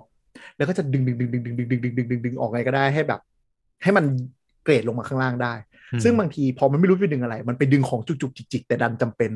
อืม ดึงหลอดไฟออก ดึงละที่จับออกดึงแบบ แล้วรถมันออกมาพิการอะนึกออกว่า อืม เออเนี่ย นี่คือเป็น อ่ะ ปัญหาเลย ครับ ปกติเราจัดรายการ EP รถยนต์นะเราจะพูดเรื่องเรื่อง Apple อืม แต่คราวนี้กลับกัน ไม่แต่ก็คือกลับมาคือ Apple อ่ะเก่งเรื่องนี้ คือเขารู้ว่าดึงจุดไหนที่ทำให้คุณ frustrate แล้วคุณต้องอัพเงินซื้อ อ๋อ เห็นแล้วคัน อ่ะ ใช่ กูจ่าย นึอ เพิ่ อ ม ปะ ก็ได้วะ อ่ะ iPad อย่างเงี้ยทุกคนรู้ว่า sweet spot ของ iPad คือ128กิกไม่ขาย ใช่ใช่ใช่ ใช่ ไม่ขาย มึงเพิ่มตังค์ไปดิ ไม่แต่ว่า in in defense ของอุตสาหกรรมรถยนต์ก็คือ ของที่ Apple ขายอ่ะมัน simpler กว่ารถยนต์ ใช่ และและคุม supply chain ทั้งหมดได้ด้วย เออ อืมเขาเก่งก แล้ว ว่า แล้วแล้ว product มันเข้าใจง่ายกว่าเยอะ ใช่ใช่ใช่รถยนต์มันจุกจิกด้วยไม่ เออ ไม่ยม คือคือคือสมมติว่าบางทีคุณไม่ไม่รู้ว่าแบบ ไม่รู้อะไรเกี่ยวกับรถขนาดนั้น หรือว่า คือบางทีแบบ สมมติว่ามันดึงไฟไฟไฟหน้าแบบ LED ออกอย่างเงี้ย ถ้าคุณไม่เคยใช้มาก่อนอะหรือแม้หรือเคยใช้แต่ไม่ใช่รุ่นนี้อะบางทีคุณไม่รู้ว่าแบบคุณต้องใช้ว่ะเวลาเวลาขับจริงอะหมายถึงว่ามันมีประโยชน์มากขึ้นมาก แค่มีอีไบนี่แต่ว่ากูไม่เคยใช้คันนี้ก็ไม่รู้อะไรอย่างเงี้ย ใช่ใช่เพราะมันซื้อทีเดียวแล้วเปลี่ยนใจไม่ได้แล้วไง มือถือมันยังขายทิ้งเปลี่ยนได้นี่แบบ คือ ชิบหาย สมมติว่าแบบเปลี่ยนเปลี่ยนรูปแบบไฟแล้วทำให้มันแบบวิสัยทัศน์ดีขึ้นชิบหายอะไรเงี้ย ถ้าคุณไม่ใช่ผู้ใช้รถอันเนี้ยคนก็ไม่รู้แต่ว่าเหมือนแบบเมมอ่ะมันมันเข้าใจแล้วอะไรเงี้ย อ่าใช่ใช่ใช่แต่เพื่อนจะเก่งจะเก่งเรื่องนี้จริงๆก็คือ สุดท้ายก็คือกลายเป็นแบบทำให้คนซื้อแบบรุ่นถูกกับรุ่นแพงพอๆกัน เพราะถ้าเขาเปิดร้อยี่แปดมาทุกคนจะแห่ไปซื้อร้อยี่แปดแล้วหกสี่สองห้าหกจะเน่าเนกออกปะ อืมอืม กูเลยตัดแม่งเลยแล้วมึงอ่ะ มึงอยากประหยัดไปซื้อหกสี่มึงอยากได้คุ้มหน่อยไปซื้อสองห้าหกยอมเพิ่มตังค์ซะนี่นี่ความเก่งของเขาเลยอืม แม็กก็จะเห็นบ่อยพวกแบบว่า รุ่นถูกสูตรเป็นแบบตกรุ่นเพิ่มอีกนิดนึงแบบห้าพันแล้วได้รุ่นใหม่นะห่างเหวอะไรเงี้ย ใช่ ชอบทำเหลือเกิน บางทีก็ไม่นินนะ เพิ่มทีเจ็ดพันเพิ่มทีแปดพันยี่สิบเปอร์เซ็นต์ เออแต่ ราคาเครื่อง แต่คือแต่คือเหมือนเอ่อแต่ว่าไซเคิลการอัปเกรดคอมอ่ะมันนานไง ม คือแบบสมมติคนจ่ายเจ็ดพันวันเนี้ย แต่ว่าคือถ้าไม่จ่ายเจ็ดพันมึงได้ของที่มาจากสองปีที่แล้วนะเว้ยอะไรเงี้ย มันมันโดนคนอย่างเราเนี่ยไม่อยากซื้อของตกรุ่น ถึงแม้ว่ามันจะเพียงพอ แต่มันก็ไม่เอาอะมันของตกรุ่น ถามว่ามึง เอ ใช้ อ ถึ แต่ ง ว่า A15 อย่างเงี้ยมึงใช้ไหม M1 มึงใช้ไหมก็ไม่อะกูก็ไม่ได้ทำ processing อะไร แต่กูก็ไม่อยากได้ของตกรุ่นโนอะ มาดู YouTube ใช่ อืมใช่เราใช้ iPad Pro ดู YouTube ครับ ไม่แต่ตะกี้ที่บ่นนะว่า Mac Studio อะราคามันเปิดเป็นเจ็ดหมื่นไอเขาเรียกอะไรเดสก์ท็อปอะเรนจ์ที่มันหายไปอะคือช่วงสามสี่หมื่นยังไม่มี ก็ อ้าวมินิอ่ะ มินิตัวท็อปมันยังเป็น Intel ซึ่ง Mac อ๋อ มินิตัวท็อป Intel สามหมื่นห้าแม่งห่วยกว่า M1 รุ่นตัวเล็ก คือตอนนี้ไม่รู้ อื ส ม ต็อกไว้ทำไม ใช่ ของเหลือ คืคืออย่าซื้อเลยอ่ะ ซื้อไปเฟี้ยงหัวหมา ใช่ อ๋อ คุณจะซื้อเหตุผลเดียวคือเครื่องมันเป็นสีดำมันเดียวในไลน์ เอ่อรู้สึกว่ามันจะมีพอร์ตเยอะกว่า แล้วก็มีอินเทอร์เน็ตอะไรประมาณเนี้ย อ่ะเพราะฉะนั้นก็ก็ แต่แต่คือแต่คือมึงแบบเนื้อปะมันมันงี่ ไม่ เง่า ควร อ่ะ ซื้อ คือใครมี Mac Intel คือแบบร้านมันจะบางทีพวกดีเซลเลอร์มันยังเหลือ Mac Intel อยู่ หรือมีคนมาขายคุณมือสองมือสองแนะนำว่าอย่าเลยมันมันแย่กว่าเยอะจริง ๆ แล้วมันก็ คือ Mac อะเราเคยใช้ Mac อยู่ช่วงหนึ่ง แล้วเราเปลี่ยนไปใช้ Windows แล้วเราคิดถึง Mac ตอนเราลาออกจากที่ทำงานกลับมาเราเลยซื้อเราเลยซื้อ Mac Air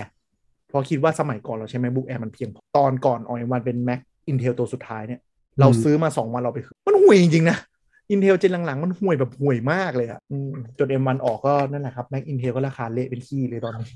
จะมีคนไปดมดมหงส์ไทยอยู่ในจอ ทีนี้ เอ ที อแล้ว นี้ที่พูด พอพอเดี๋ยวพอเราพอจะนึกยูสเคสออกว่ามันก็มีคนที่ต้องการ Intel จริง ๆ ก็คือพวกคนที่ โลก จับซอฟต์แวร์เฉพาะทางอะไรอย่างเงี้ย เอาไว้เทส ไม่ใช่เอาไว้เทสเอาไว้ใช้เลย ก็มีพี่ที่เขาทำดนตรีแล้วมันจะต้องใช้ M1 ใช้ มันยังไม่ซัพพอร์ตใช่ไหม เอออะไรแบบนั้นอะพอไม่ซัพพอร์ตไว้ยเขาตอนแรกอะเออกูกัดฟันซื้อ M1 เป็น MacBook Pro ไอตัว 16 นิ้วไว้ตัวใหม่อะ อืม แล้วก็สุดท้ายก็ต้องเอาไปคืน แล้วกลับไปใช้ตัวเดิม เพราะ ก็ มันก็มีแต่ตลาดมันก็หดลงเรื่อย คือซอฟต์แวร์บางตัวมันใช้กับโรเซต้าก็ยังไม่ดีแต่บางตัวก็ดีก็แล้วแต่ แต่มันก็น้อยลงเรื่อยๆนะ เห็นว่าเดฟแม่งพัฒนากันเร็วมากเลย เขาบอกว่าทุกคนแฮปปี้อ่ะแต่ว่า Mac Studio มันสตาร์ทเจ็ดหมื่นก็คือรุ่นเป็น M1 Max แล้วก็อัพก็จะเป็น M1 Ultra ป่วยไป ๆอืม ทีนี้ Mac Studio ก็คือไม่มี M1 Pro ให้ M1 ก็ Pro ก็หายไป เออสแตทสแตทคร่าวๆที่เขาให้มาดูดูแล้วก็แบบเออมือสแตทจะจังอันนี้เก็คือสุดท้ายแล้วคือถ้ารุ่นอัลตร้าแรงกว่า Mac Pro รุ่นที่แพงที่สุด ของ ประมาณ Intel หกสิบเปอร์เซ็นต์ตัว 28 คอซีออนอ่ะ กินไฟน้อยกว่าด้วย กินกินไฟนั้นก็อยู่แล้ว แรงกว่ากินไฟน้อยกว่า เออ แล้วก็ GPU ก็แรงกว่า ชื่ออะไรวะ W 7 5 7 5 0 0 เออจำไม่ได้ว่าของของ เออแต่ โปร W อะไรสักอย่างของ AMD อะที่ที่มันเป็นแพงสุดแต่ว่ามันเป็น GPU GPU ตกรุ่นอะนะเรียกว่ามาสี่ห้าเท่าอะไรมาเนี่ย เออประมาณ แม่งคุยกันเป็นเท่าอ่ะ แบบโอ้โห เออ มึงไปสู้ไงวะ แล้วแล้วคือ Mac Pro อะแพงกว่า นี่อีก เออ คือคืออย่างรุ่นไอเออ Mac อะไรนะ Mac Studio อ่ะ มันเริ่มที่หกหมื่นเก้าใช่ไหม Mac Pro มันเท่าไหร่แปดหมื่นเก้าเลย จำ เออ ประมาณเนี้ยแปดหมื่นกว่าบาท เออ ซึ่งซื้อซื้อแบบ Mac เอ่อ Mac Studio รุ่นนั้นนะก็คือน่าอาจจะไม่ได้แรงกว่าทั้งไล n ์อัพแต่ว่าแรงกว่า Mac Pro ส่วนใหญ่แน่นอน แม็กโปรตอนนี้เริ่มต้นเท่าไหร่ แสนแสนเก้าครับ อ่ะมึงซื้อ Mac Studio รุ่นแพงสุดเลย เออ พอเห็นอย่างนี้ก็เริ่มเข้าใจนะว่า Mac Studio Ultra รุ่นแพงสุดก็ยังยังน่าซื้อไม่แล้วแล้วแล้ว อันเนี้ยคือ Mac Studio ซึ่งเขาเคลมว่ายังไม่ใช่ตัวไฟนอลเพราะเดี๋ยว Mac Pro มันจะมา ไอ้ที่แล้ว Mac Pro มันจะขายราคาเท่าไหร่แล้วมันแรงขนาดไหนวะ จริงหลักแสนมันก็รออยู่ แสนกว่าอยู่แล้ว เออ ใช่ใช่แต่ มันมี Mac รา Pro คา มัน รออยู่ เออมันเครื่องสองแสนอยู่แล้วนะ ทุกที่เขาซื้อกันในอดีตอะไรเงี้ย ไม่ไม่แต่คือมันต้อง คือสิ่งที่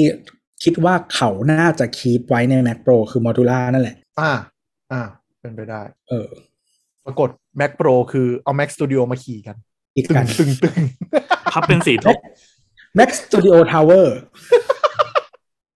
Mac Pro คืออะไร Mac Pro คือเป็นเชลเฉยๆ แล้วมีแล้วมี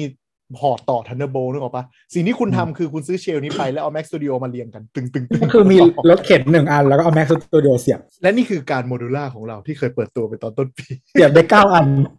นะฮะเทล Mac Pro แล้วเสียบ Mac Studio ได้เก้าอัน ใส่เข้า แล้ว ไป ตอนนั้นเราก็จะเริ่มเข้าใจว่า อ๋อ สตูดิโอคืออย่างนี้นี่เอง Modular เออ ยิ่งเสียบยิ่งแรงเออโอเค เออ แล้วโมดูล่าไอ้ว่าสตูดิโอก็จะกลายเป็นคำว่าหมายถึงโมดูล่าไลน์ก็คือแบบต่อได้ ซึ่งนี้มันก็ส่ง แต่ Modular คืออะไรก็คือเป็นแหลกใส่ Mac Studio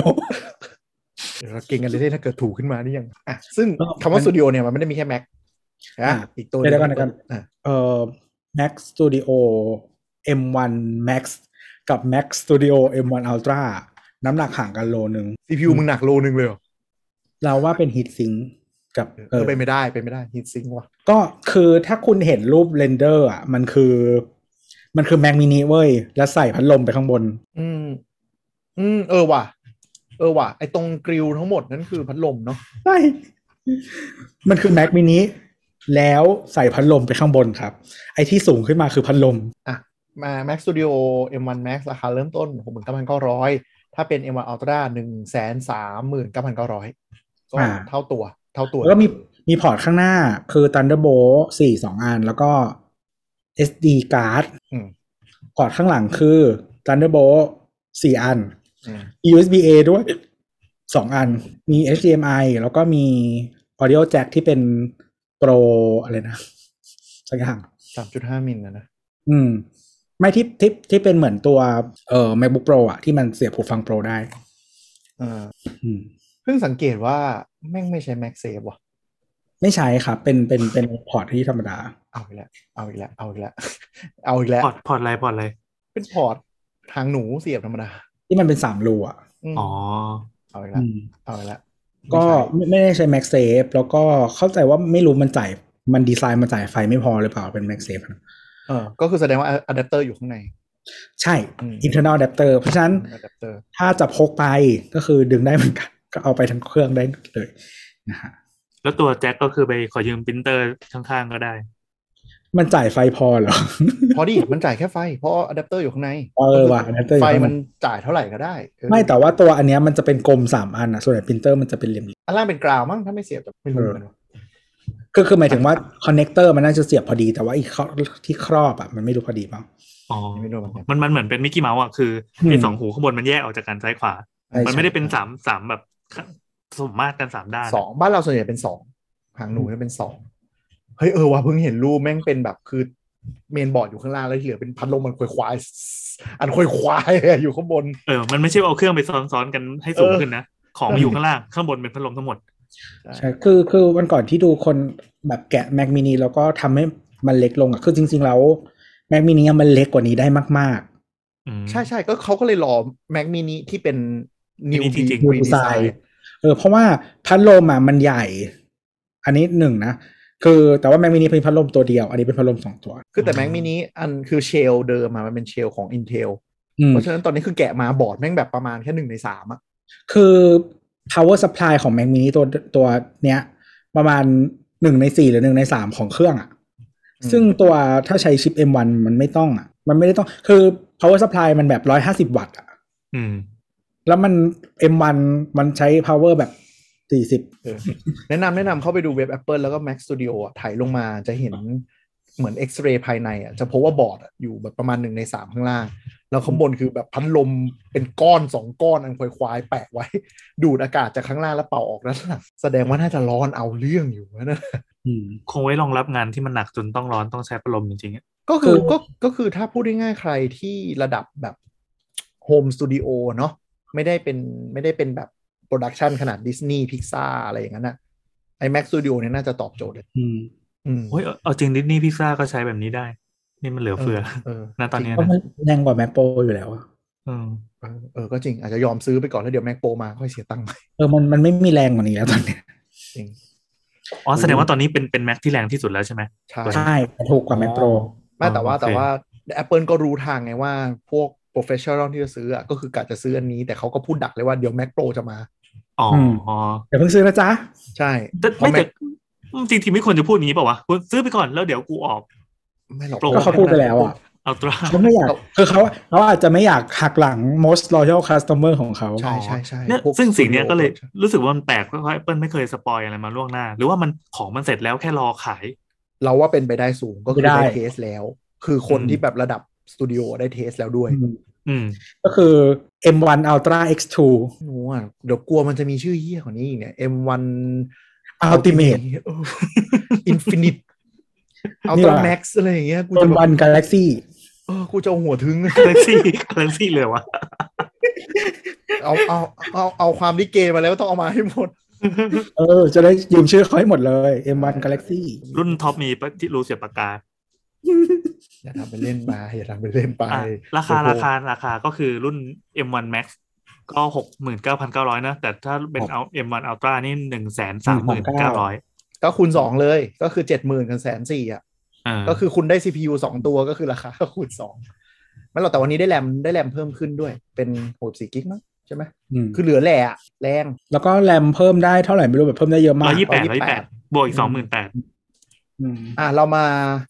กดตัวท็อปกันดีกว่า เออกดด้วยกดด้วย ไหนอ่ะเลือก M1 Ultra 1 3 9 9 0 ครับ 0 เพิ่ม Ultra ตัวท็อปจาก 48 คอ เป็น 64 คอ เพิ่มอีก 35,000 เพิ่มหน่วยความจำแรมนะครับ จาก 64 เพิ่มเป็น 128 เพิ่มเป็น28,000 SSD ให้มันหนึ่งเทราไบต์ไม่พอกูใส่8เทราไบต์บวกอีก77,000 เออ ตอนนี้ราคาอยู่ที่ 279,900 อืม ชี้ราคาแพ็คโปรแล้วว่ะ ก็ถูกกว่าไม่แต่ว่าคือถ้า Mac Pro สเปคมันดีกว่าอยู่ดีอ่ะ ก็จริง คือให้นึกว่าตอนนี้ก็ทำงานได้ดีกว่า Mac Pro ที่มันขายปีก่อน อืม แบบทิ้งแบบทิ้งเป็นทุ่งเลยนะ ไม่ใช่ เออ แค่แบบดีกว่าธรรมดา เออ แล้ว เดี๋ยว แล้ เรา ว แล้วคืออันเก่าอ่ะคุณเป็นทาวเวอร์อ่ะ แล้วนี่คือเป็นก้อนหนึ่งก้อน เออ มันก็โหดอยู่นะ ถ้าพูดถึงในแง่นะออ เดี๋ยวเรามาลองกด Mac Pro ราคาที่มันใกล้เคียงกัน อาจจะไปชี้ไม่รู้เรื่องอยู่ดีอะแมกโรคือหมายถึงว่า CPU กับการ์ดจอแต่ละอันคือเกิดมากูยังไม่เคยได้ยินชื่อเลยบางที มันเป็นมันเป็นโปรมันเป็นโปรอะนะ อีกโลกหนึ่ง แต่ว่า Mac Pro มันใส่แรมได้เยอะกว่าว่ะ แล้วมันโมดูล่าด้วยคือหมายถึงว่าสล็อตมันถอด ใช่ใช่ ฮาร์ดดิสก์ถอดอะไรเข้าออกตลอดได้ตลอดเวลา แล้วมันเป็นแรม ECC ด้วย อืม ใช่ อ่ะ ก็เดี๋ยว เดี๋ แม็ ย ก ว แม็กโปรก็ก็ดีไม่ดีอาจจะเป็นนี่แหละแม็กสตูดิโอซ้อนกันกดกดกด เดี๋ยว ก จะ ด ก ก ด ด หน่วยความจำไป 192 นะฮะ โอ้โหเออโปรจริง ใช่ มันก็ป แต่คือมันได้เยอะมันได้เยอะสุด 1.5 เทราไบต์อ่ะ ก็ที่เหลือมันโมดูล่าไง คุณไปซื้อมาใส่เอง กดไป 192 ก่อนละกัน แล้วก็เอ่อ SSD 8 เทราไบต์แล้วก็การ์ดจอนะครับ เป็น Radeon Pro W 6800X Duo 2 ตัวหน่วยความจำขนาด 64กิกนะครับ อันนี้คือ Mac อ่ะเดี๋ยวอ่านอ่านสเปค Mac Pro ให้ฟังก่อน จะได้มาเทียบกันถูกครับ Mac Pro Intel Xeon W 28 Core 2.5 GHz นะครับ แล้วก็หน่วยความจำ DDR4 ECC 192 GB นะครับ แล้วก็อ่ะเอาให้น้อยกว่าแล้วกัน เดี๋ยวมันจะไอ้นี่ 96 ขอ96 ขอ96 GB นะครับ แล้วก็เอ่อ Radeon Pro เนาะ W 6800X Duo 64 GB นะครับ แล้วก็ SSD 8 TB นะครับ ราคา 882,900 บาท โอ้ อืม ตะกี้ แต่ตอน ที่ เนี้ย คุณบอกนะ200,000 กว่า เออสองเจ็ด แปดสองแสนแป อั ด นนี้ 800,000 เออ แต่ Mac Pro อะเราลองกด maximum conflict ที่เป็นไปได้ แม่งออกมาล้านแปดว่ะ เออ ไม่นี่คือไม่ได้กดแรมแม็กไง กดแรมให้มันใกล้เคียงกับที่ เออเออเออ ที่ Mac เออ Studio มันรับได้ เออเออเออก็ก็แสดงว่าเราบอกราคาสองหลับสองสันแสนก็คือ ใช่ครับคุณไม่ใช่ target คุณไม่ได้เอามาซื้อตั้งไว้ดู YouTube และดูหนัง และเล่นเน็ต มันดู YouTube ได้เปล่าวะ อะไรนะ อยากทำอะไร มาดู YouTube ก็ได้ถ้าคุณมีเงินครับ ไม่ต้องถามคำถามนี้ นั่นน่ะ เคยเคยเห็นของจริงไหมอะไรไม่เคยเห็นเลย Mac Studio เหรอยัง ไอตัวตัวโปรอ่ะ เฮ้ย ก็ Apple เห็น Store ใน ไง Apple Store ไง เหมือนที่กูชี้ โอ้โห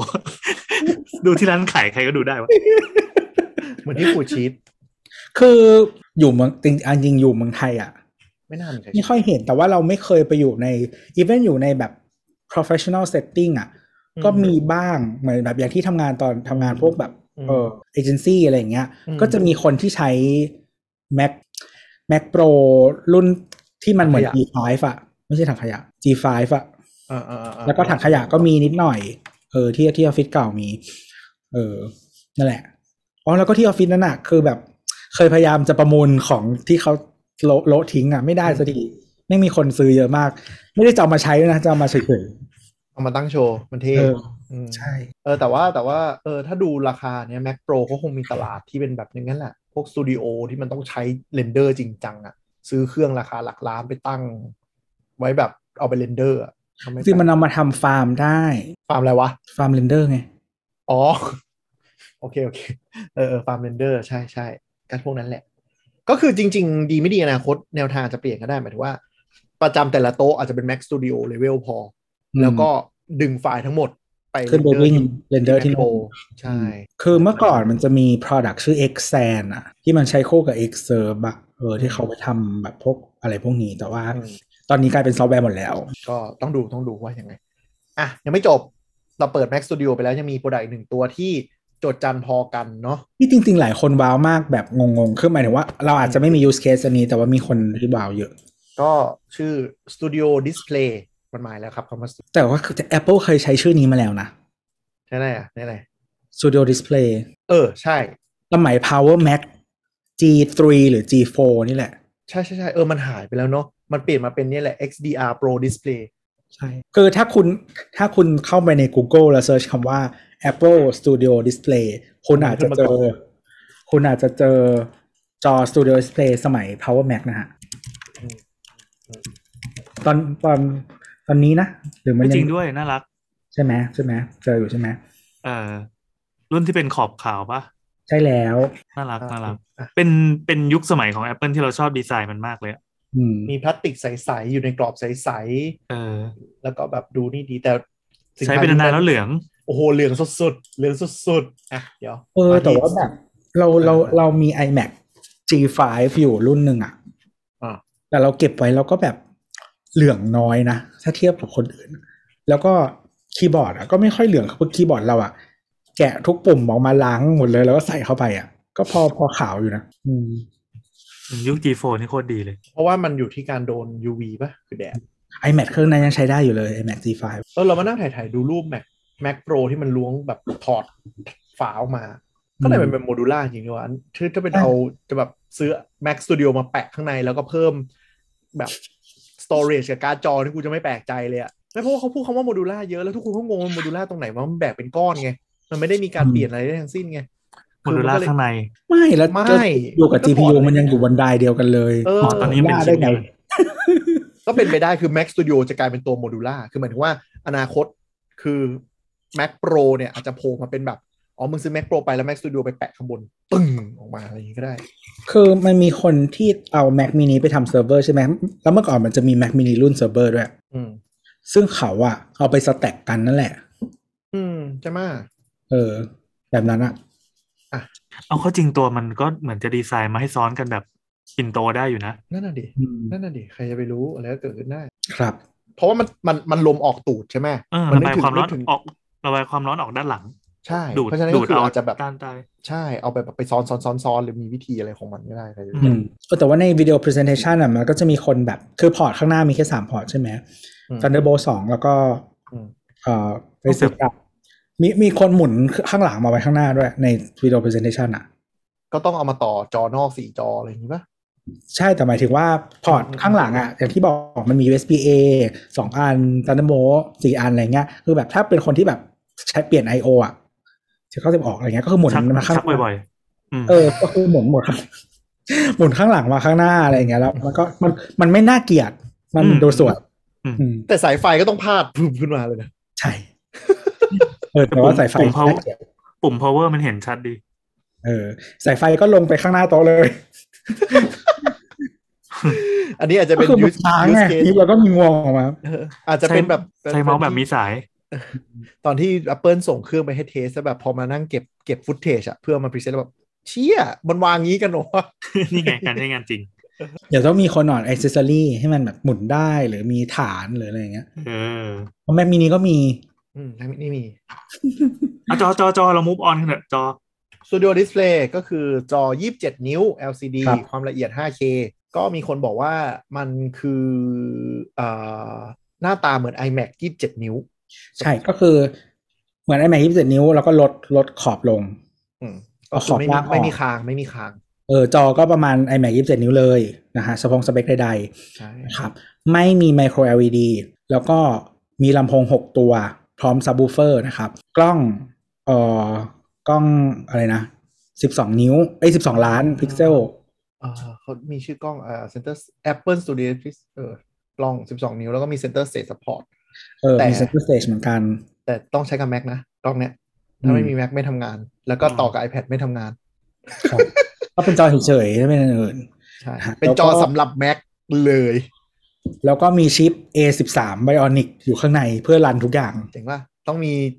ชิป iPhone ไว้ยมารันจอ แล้วถามว่าสิ่งที่รันจอคืออะไร หลักๆ คือแปลงเสียงเป็น Spatial Audio อ audio เป็น d o m i a t m o r เค คนหนึ่งเขาใช้ MediaTek มียัด A13 มาให้ เพราะ A- A13 มันของเหลือๆ มัน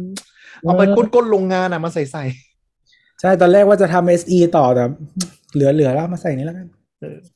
A13 แม่งอะไรนะ มีคนแซวว่าแบบ Apple สร้างจอที่ CPU แม่งแรงกว่ามือ ถือ คือมึงเป็นแค่จอแต่ CPU มึงแรงกว่ามือถือ เออไว้สู้กับ Android Flagship ได้นะฮะ มันคงเหลือๆอะอันนี้อาจจะเหลือจริงๆนะ เหลือแล้วแบบอืมเอามาใส่ๆแล้ว อะไรอย่างเงี้ย อันนี้ถ้าเราใช้หลายจอนี่ก็จะเป็นของที่ไม่คุ้มเปล่าวะหมายความว่าสมมติว่า ใช่ เพราะมันมี extra feature ที่เราไม่ต้องใช้ อืมอืมอืมหรือว่ามันจะมีมันลายลายๆมันจะมีมินิดิสเพลย์โผล่มาอีกอันหนึ่ง ไม่รู้เลย ที่มันเป็นจอ ต่หลา ยี่สิบสี่ จอ นิ้วอะ ไม่แต่ถ้าต่อหลายจอพี่แอนมันอาจจะแบบซูเปอร์เซราวก็ได้นะลำโพง 18 ตัว มันคำนวณให้ได้จริงเปล่าวะ เพื่ออะไร ไม่ วะ รู้อยากรู้เหมือนกันว่า คือตอนเนี้ยสื่อก็ไม่รู้คนก็ไม่รู้ว่าถ้าเดซี่เชนก็คือการต่อจอเนี่ย อืม มันจะไปคำนวณอัลกอริทึมยังไงเรื่องลำโพงเรื่องกล้องเรื่องอะไร อืม เนอะคือ Apple น่ะมันเก่งเรื่อง experience ใช่ปะมันหมายถึงว่าแบบมันต่อปุ๊บ มันคงไม่มีแบบมานั่งเซตวินโดว์แบบต้องเข้าไปเซตติ้งเลือกเปิดกล้องหน้าจอไหนอะไรเงี้ยมันอาจจะฉลาดแบบเลือกเปิดได้เลยจากเปิดจอไหนอะไรยังไงอย่างเงี้ยก็จะเป็นจุดเด่น เออแล้วสมงหกตัวถ้าต่อสามอัน แล้วกลายเป็นสิบแปดตัวจะเป็นแบบซูเปอร์เซอร์ราวหรือเปล่า แล้วมันคำนวณใหม่ไหม อันนี้ก็ไม่รู้ ทุกคนก็รอโปรดักต์รีวิวกันอยู่ว่าเป็นยังไง อืม แล้วก็เอ่อถ้าถ้าเอามาใช้ต่อกับพวก macbook pro macbook air อะไรก็ตามก็สายไฟได้ 96 วัตต์ วัตต์ นะครับก็ฟาสต์ชาร์จตัว 14 นิ้วได้แต่ 16 นิ้วไม่ได้ ก็ก็ดูเป็นจอที่แบบใครอยากได้จอนอกที่คลีนคลีนสวยๆ สไตล์ Apple แต่แพง ก็ไปควักเงินซื้อซะ เดี๋ยวนะ มันอยู่ในโหมดไหนเนี่ย เอ่อ Mac accessories แล้วก็ mac จอภาพ ราคาไทยนะครับ54,900 บาท ซึ่งเป็นสตาร์ทใช่ไหมมีออปชันอีก มา มีออปชันเพิ่ม อ๋อเพิ่มขา ก็คืออันเนี้ยรุ่นรุ่นเนี้ยมันจะเป็นทิวก็คือเหมือน iMac อะ อืม ปรับขึ้นลงนะครับ ไม่ไม่ใช่ปรับขึ้นลงเขาเรียกว่า เงยก้มเงยก้มเงย ก้มเงย เออ แล้วก็ถ้าจะซื้อขาที่มันชื่อ tilt and high adjustable stand นี่ได้ เออขึ้น เพิ่ม ก็ อีก ก็คือขึ้นลง แล้วก็เงยหน้าอะไรเงี้ย เพิ่มอีกหมื่นสี่ อืม ครับ แล้วก็แล้วก็มีเวซ่าเมาส์ก็คือติดผนัง ก็คือถ้าได้เวซ่ามาก็คือไม่มีฐานให้ อืม แต่ก็มีคนพูดว่า เฮ้ยแมคคานิกอะไอตัวขาอะเหมือนโปร XDR เลย อืม แต่ขาโปร XDR ขายพันหนึ่ง พันเหรียญเนาะ เออ เออตกใจด้วยว่าพันบาท พันเหรี แต่ ยญ ขาเดียวกันเหรอ พันเหรียญ หาดูเหมือนกันเลย รู้เหมือนกันเลยเด้ๆเลย อ๋อ แต่ทีเนี้ย ก็ดูรู้เลยว่าถ้าคุณอยากจบจบๆในการซื้อ Mac Studio ตัวที่แล้ว มันก็ดูเข้าคู่กับ Studio Studio อ่า Studio Display อย่างน่าประหลาด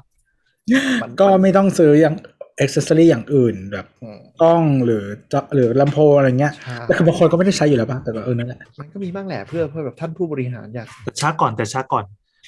กระจกเนี่ย มันมีกระจกแบบธรรมดากับกระจกนาโนเทคเจอร์ด้วย ใช่นาโนเทคเจอร์คือแบบด้าน นั่น เอาแบบ เอาเลด้านยนะคือคือด้า ต้ น อง แค่นั้นเอง ด้าน ไม่มีอะไรเลย ซึ่ง แต่เพิ่ม ด้าน เพิ่ม เพิ่ม ค่า เยอะนะเว้ยค่าด้านของมันเนี่ย ใช่ ปกติ ขาด้าน คือคือห้าสี่เก้าร้อยใช่ไหมราคาไทย แต่ถ้า ใช่ เป็นนาโนเทคเจอร์ก็คือหกห้าสี่ร้อย ก็เกือบหมื่น เฮ้ยมันไม่ใช่ด้านธรรมดา มันเป็นด้านแบบ Apple แบบเป็ คือมันไม่ได้ กระจก แบบเป็น ว้ย การติดฟิล์มหรืออะไรเงงี้ยมันคือเอากระจกอะไปเอ e ให้มัน ไป กัด ยิง อะ ทรายอ่ะ เออคือกัด เออ แต่ว่า นเป็นกระจกด้าน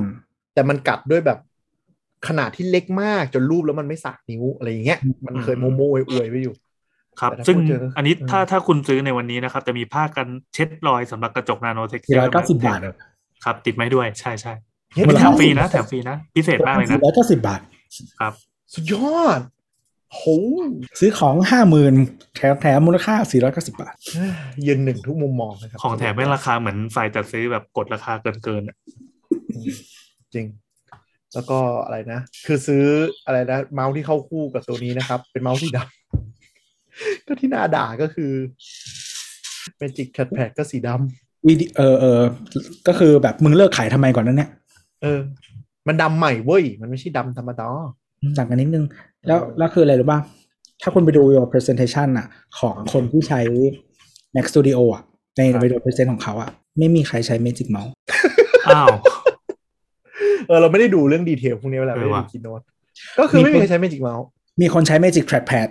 แต่ว่าเราไม่เห็นใครใช้ Magic Mouse นะเคยเห็นใช้เมาส์อย่างอื่น เออว่ะอ่า ก็ Magic Mouse มันห่วยอย่างดีแล้วอย่าใช้ เมจิกเมาส์ใหม่นะครับสามพันหนึ่งร้อยเก้าสิบาทแล้ว คือ ก็ ถ้าใคร คือถ้าใครจะซื้อจะซื้อ iMac หรืออะไรๆก็ตามอะที่มันแถมเมาส์อะเออเลือก Magic Trackpad ยังได้ใช้ เออ เพราะมันได้ใช้จริงๆมันได้ใช้จริงๆมันดีด้วย มันดี สี่พันแปดสี่พันแปดร้อยเก้าสิบาท เออก็เหมือนมันจะเพิ่มตังค์นิดนึงอ่ะพันกว่าบาทอะไรเงี้ย เออ ก็คือคนไม่มีออปชันเลือกไม่เอาอ่ะ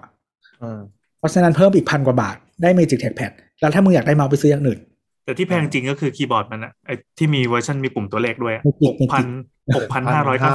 สิบาท อืม อ๋อ ยังมีเรื่องรุ่นปุ่มสีขาวให้เลือกอยู่ ใช่เป็นออปชันเป็นออปชัน ถูกกว่าปะหรือราคาเท่ากัน เท่ากัน ต้องการ ผู้อันเป็นอ เอ้ อย ป ถูกก ชั่ ว่าน ถูกกว่าถูกกว่าถูกกว่าห้าพันแปด เอ ร้อยเก้าสิบ เออ ถูกกว่า สีดำสีดำกับสีขาว สีขาวถูกกว่าว่ะ เออ ทุกอันเลย ทุกอันเลย แล้วแล้วแล้วแล้วแล้วแม็กซ์ อะไรนะ Max Studio มันเป็นสีเงินอะแล้วทำไม accessory เป็น จะมัน เหมือน ไม่ไม่แต่ว่า เออไม่ไม่รู้อ่ะแต่มันก็ไม่แย่มั้ง ขอบขอบดำมันเข้ากันพอดีสัดส่วนสเกลของสีมันกำลังพอดี ที่เอียดเถียงให้มันแล้วเนี่ยเออแต่ว่าไอ้จอเนี้ยราคาก็คือแพงมากถ้าเทียบกับสิ่งที่ได้ไปซื้อจออื่น แต่ก็จะมีคนบอกว่าสิ่งที่คุณได้ก็คือความแบบทุกอย่างมันมารวมกันนะนะจอ ยัด มัน ชิป สามารถ ยัดอะไร มีกล้องในตัวกล้องที่มัน อ่า สามารถทำงานเซนเตอร์สเตจได้ ถ้าคุณเอาเว็บแคมอื่นมาต่อ Logitech คุณต้องหนังลงไดเวอร์ไม่มีเรื่องเซนเตอร์สเตจแล้วก็การจ่ายไฟการแพริ n งเนาะเราสามารถต่อปุ๊บ แล้วมันต่อก็จะวิ่งเข้าระบบ เส้นเดียวได้ทุกอย่าง อ่าแล้วมี Special Audio ต่อให้คุณลำโพงดีขนาดไหน คุณก็ไม่มี Special Audio เว้ย ซื้อห ยั ก งไง ฟัง นะ มันยังไงนะมันแปลเป็นไทยว่าอะไรวะ Special Audio มันคือการจำลองเสียง surround ที่เป็นแบบ เออ สิทธิบัตรเฉพาะของ Apple ครับ มึงก็มึงก็ไปซื้อเนี่ย อะไรนะ AirPod Max หมื่นห้าเนี่ย แล้วก็ซื้อจอ LG หรือในทางกลับการคุณซื้อลำโพงคอมที่คุณภาพดีๆ ที่มันเป็น 7 Channel แท้มาตั้งรอบโต๊ะก็ยังอาจจะถูก ก็ได้ก็ถูกกว่า อาจ จะยัง แต่ ถูกก แต่ ว่า นี้ทุกอย่างถูกยัดลงในแผ่นนี้ไง ไม่ไม่แต่ว่า เออ คือเห็นคนแบบคอมเมนต์ประมาณว่าแบบ เนี่ยใช้จอแบบ LG Ultrafine อยู่รุ่นที่ Apple แนะนำนั่นแหละ เออ อืม ที่ที่มันมีแบบเหมือนเป็น Thunderbolt Hub ในตัวอะไรเงี้ยก็แบบ อืม มันไม่เสถียรอะไรอย่างเงี้ย คือแบบ อ๋อ ยอมจ่ายตังค์เพื่อซื้อสิ่งนี้แล้วแบบไม่ต้องหงุดหงิดดีกว่าอะไรเงี้ย เออแต่ยอมรับอย่างหนึ่งว่าจอที่ Apple ขายผ่านทาง Apple เองอ่ะมันคาลิเบรตกับอะไรนี้มันดีมากเลยนะ แล้วก็อายุค่อนข้างยืดด้วยคือหมายถึงว่าใช้แล้วมันไม่ค่อยดีเกรดเท่าไหร่คือคืออ่ะ า คือในมุมในมุมหนึ่งก็คือถ้าคุณไปซื้อจอระดับไฟล์เกรดอย่างเงี้ยไม่ว่าจะเป็นเดลไปอะไร มันก็หลักสองหมื่นกว่า อันนี้ LG Ultra Wide ก็ 43,190 บาท ของหมด อืม เอ้ย จ ถ้า อ รา ฮะจอ ถ้าราคานี้ก็คุ้มนะเพิ่มอีกหมื่นเลย อ่ะแต่ แต่ ไม่ เอา ไม่ แต่ แต่ ไฟล์ แต่ ของของ แต่อันนี้มันเง ห้อ ยได้มันมีขาเงยมาให้แล้ว อ๋อเออ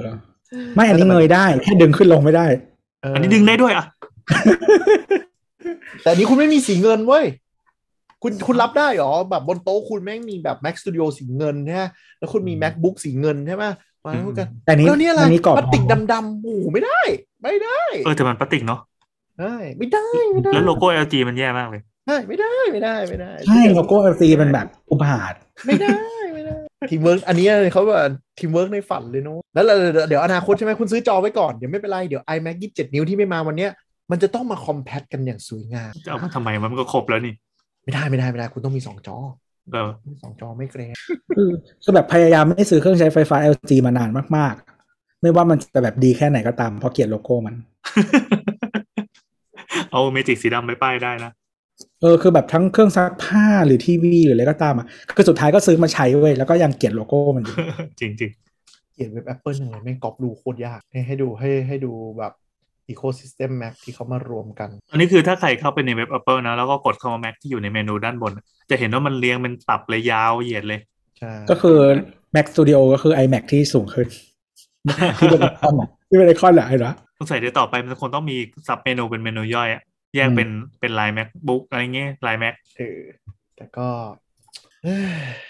แล้วเราก็ต้องมานั่งเสียตังค์กันเรื่องอย่างนี้ เหรอนี่เสียตังค์เหรอโดน ไม่ เหร เสี อ ยผมไม่เสีย ไม่เสีย โดนอะไร ไม่เสีย อะ ไม่เสียอยากโดนแม็กมินิเนี่ยแม่งไม่มา อ๋อ เออนี่ให้ดูให้ดูแม็กมินิกับ Mac Studio มันน่าจะประมาณซ้อนกัน 3 ชั้นวะ แล้วว่าแล้วว่าเดี๋ยวคงมินิแม่งคงโผล่มาแบบอ มามา อนไลมามา น์อะไรอย่างเงี้ยเปล่าวะ คือคือสื่อทุกอันมั่นใจมากว่า Mac Mini ยังไงปีนี้ต้องมา เพราะว่าลีกมันเยอะมาก เป็นไปได้ว่าที่ยังไม่เปิดรอบนี้ก็คือหนึ่งอาจจะมีเรื่อง supply chain สองอาจจะมองว่ามันเป็นโปรดักที่จะ refresh ช่วงกลางปีมาอาจจะพร้อมๆ กับ MacBook Air ใหม่ อืม ซึ่งกลาง MacBook Air กับอันเนี้ยมันเอจมัน 2 ปีแล้ว มันควรจะ refresh กลางปี อืม กลางปีเนี่ยอาจจะเป็นไปได้ตั้งแต่ถ้าทันอาจจะเป็น WDC เดือน อืม 6 แต่ถ้าไม่ทันอาจจะไหลไปช่วง เดือนเจ็ด เดือน 7 หรือถ้าอีเวนต์เดือน 7 ไม่ทันก็จะ ตุ ไหล ลา ไปเออไปตุลาก็คือหลัง iPhone อีเวนต์เลย ก็คืองาน iPad อ่ายังไง Apple ต้องฟิก iPhone ให้เดือน 9 ให้ได้ คืออ ม กูไม่อยากเลื่อนอีกแล้วเพราะมี อันอื่นขยับหมดได้ แต่ว่า ใช่ iPhone ไม่มีขยับ ปีที่ iPhone เลื่อนไปหนึ่งเดือนนั่นก็แบบกระทบกับ e a r n i n g พอสมควร เพราะมัน อืม หนึ่งเดือนของการขาย iPhone อ่ะ มันค่อนข้าง อ๋อ เยอะ อืม ใช่ คือ ไอโฟน iPhone มันต้องฟิกให้มันทันหน้าฮอลิเดย์ให้ได้ ใช่ เอ้ยอย่างน้อยต้องมี Q4 ให้แบบขายได้เต็มเต็มๆใน Q4 อะ ใช่ใช่ ยังไงก็ตาม ใช่ iPhone ต้องขายให้เต็ม Q4 ให้ได้ เพราะเขาเปิดเดือน 9 กว่าจะ global มันต้องเข้าเดือน 10ไง 10 ตอนปี iPhone 12 มันเปิดช้าใช่ไหมมัน 10 กว่าจะพร้อมมัน 11 มันก็กระทบ e a r n i n g ไปหนึ่งเดือนเต็ม โอ้แม่งอยู่บนหลังเสือนี่ลำบากมากเลย ๆพี่แอนจะเอาอะไร ค่ายที่เปิดมือถือมาขายได้เป็นร้อยล้านเครื่องวะทุกรุ่น สงสาร ไม่แต่คือคือมันมันคือ expectation ของแบบตลาดแล้วก็ผู้ถือหุ้นแล้วก็อะไรอย่างเงี้ยแล้วคือเหมือนแบบปีไม่ว่าจะปีไหนก็ตามที่นักลงทุนที่แบบนักวิเคราะห์ predict ว่าแบบ e a r n i n g จะตก แต่คือไม่เคยตก อ่า แล้วคือแบบมันทำ beat expectation ตลอดแล้วแบบวันหนึ่งแบบทำไม่ได้ก็คือหุ้นนี่คือแบบร่วงเลยนะ อืมอืม อ่าอ่าใช่ อย่าง Netflix อะตอนที่ user growth ไม่โตก็คือหุ้นร่วงไป 3 0 4 0เปอร์เซ็นต์ อืมก็คือใช้วิธีอะไรคะ ขึ้นราคาค่ะ พยุงมาจิ้นพยุง แต่มัน มา ก็มีวิธีของนายทุนนะครับ ไม่แต่คือแบบไม่คาราคาน่าน่ากลัวมากจริงๆแต่ก็ถูกกว่าเคเบิลแหละ แอปเปิลขาย iPhone ทุกวันนี้ปีละประมาณ 200 200 กว่าล้านเครื่อง โอ้โหโหดว่ะ มาเก็ตแช แต่ ร์ ว่า ของเพียนด้วยช่วงก่อนอ่ะ แต่ว่าเพิ่งรู้เว้ยว่ามือถือที่ขายดีที่สุดในโลก คือ iPhone อ่าโนเกียหนึ่งหนึ่งหนึ่งศูนย์ หืม สองร้อยห้าสิบล้านเครื่อง อันนี้คือใหม่ ๆ ใช่ไหม ไม่โนเกียหนึ่งหนึ่งศูนย์ศูนย์ปีสองพันสาม อ๋อ อืมอืมอืม น่าจะขายดีในตลาดที่แบบเล็กๆกันแหละ อ๋อโอเค เราก็ซื้อมาเครื่องหนึ่ง หนึ่งหนึ่งศูนย์ศูนย์นะนะ อ่าอ่าอ่า อ๋อสองร้อยห้าสิบล้านเครื่อง iPhone 6 6 plus ขายได้สองร้อยี่สิบสองจุดสี่ล้านเครื่องลายลาย iPhone สิบสองขายได้สองร้อยห้าสิบล้านเครื่อง ก็คือชน ยอ กัน ด แต่ว่าหนึ่งหนึ่งหนึ่งศูนย์ของโนเกียเนี่ยหนึ่งหนึ่งศูนย์ศูนย์สองร้อยสิบล้านเครื่องกับหนึ่งหนึ่งหนึ่งศูนย์ที่อัปเกรดมาก็อีกสองร้อยห้าสิบล้านโหโหดว่ะสามสองหนึ่งศูนย์ได้ร้อยหกสิบล้านเครื่องนะพี่ แต่มันมูลค่าเท่าไหร่อ่ะ นี่ แล้วบริษัทมันอยู่ได้ไหม ทำไมต้องแบรกว่าแค่เอาแฟกต์มาเล่าให้คนอื่นฟัง ไม่ ใช่มันหมายถึงว่าแบบโอเคมันเป็นตำนานแหละ มันแบบยิ่งใหญ่แค่รู้สึกว่าแบบ มันไม่ลาสอะไรอย่างเงี้ยมันก็เลยดูแบบเป็นตำนานที่ดูเวน แห อะ มเดี๋ยวผ่านไปยี่สิบปี Apple ก็จะกลายเป็นโนเกียได้ใครจะไปรู้ เป็นไม่ได้หรืออาจจะอีกสองปีข้างหน้า เทคมันเร็วนะ เวลาตายมันตายเร็วมากนะ อืม เออ ก็แต่ว่าไม่แต่ว่าคือคือถ้าเป็นแบบมอเตอร์ล่ามันยังเป็นตำแหน่งที่ไม่มีลมหายใจแล้ว แต่ว่าแบบ อืม ไม่รู้สิรู้สึกว่ามัน ไม่หรอกโนเกียมันมันดูไม่คูมันดูไม่เท่เพราะมันไม่ตายในจังหวะที่มันดูดีด้วยไงมันมันเหมือนซอมบี้อยู่ช่วงท้ายๆแล้วมันดูไม่ อื คู มันตายอนาถ มันตายอนาถ เออ ใช่ใช่มันตายอนาถ แล้วมันทำตัวเองด้วยอะมันแบบ ก็ไม่มีอะไรแล้วมั้งแม็กนี้อีเวนต์ก็ก็มีหลายคนที่บ่นเสียดายเหมือนกันก็คือเรื่องนี้แหละแม็กมินิกับ MacBook Air แล้วก็ MacBook Air มันไม่มาอยู่แล้ว ไม่ใช่เอ่อ M2 M2 ใช่ใช่ M2 ที่คิดว่าจะมาก็หายไป ก็ แต่ที่เราชอบก็คือสตูดิโอเนี่ย พอข่าวหลุดออกมาแล้วมันมันได้อย่างที่หลุดอะ คือ แสดงว่าความข่าวหลุดมันยังมีอยู่ อันนี้เราคิดเองว่าถ้าโอ้ยจริงๆหลุดเหมือนทุกทุกทุกด้านเลยอะไอโฟนสีเขียวแล้วก็มี อืม อ๋อเหรอ เออ แต่สตูดิโอ ก็หลุดแต่ว่าไม่มีไม่มี product รูปจริง แต่ว่ามีชื่อ ใช่ใช่ มีอะไรอย่างเงี้ยมา แล้วก็จอเอ่อ Studio Display อ่ะ มีข่าวลือมานานมากน่าจะนานกว่า iMac Studio อีกว่า จะมีจอที่มี iPhone ชิปอยู่ข้างใน แม่แล้วก็มีข่าวลือก็คือจะเป็นจอเกรดที่ต่ำกว่า XDR Pro Display เพราะที่ปริมาณแสนกว่า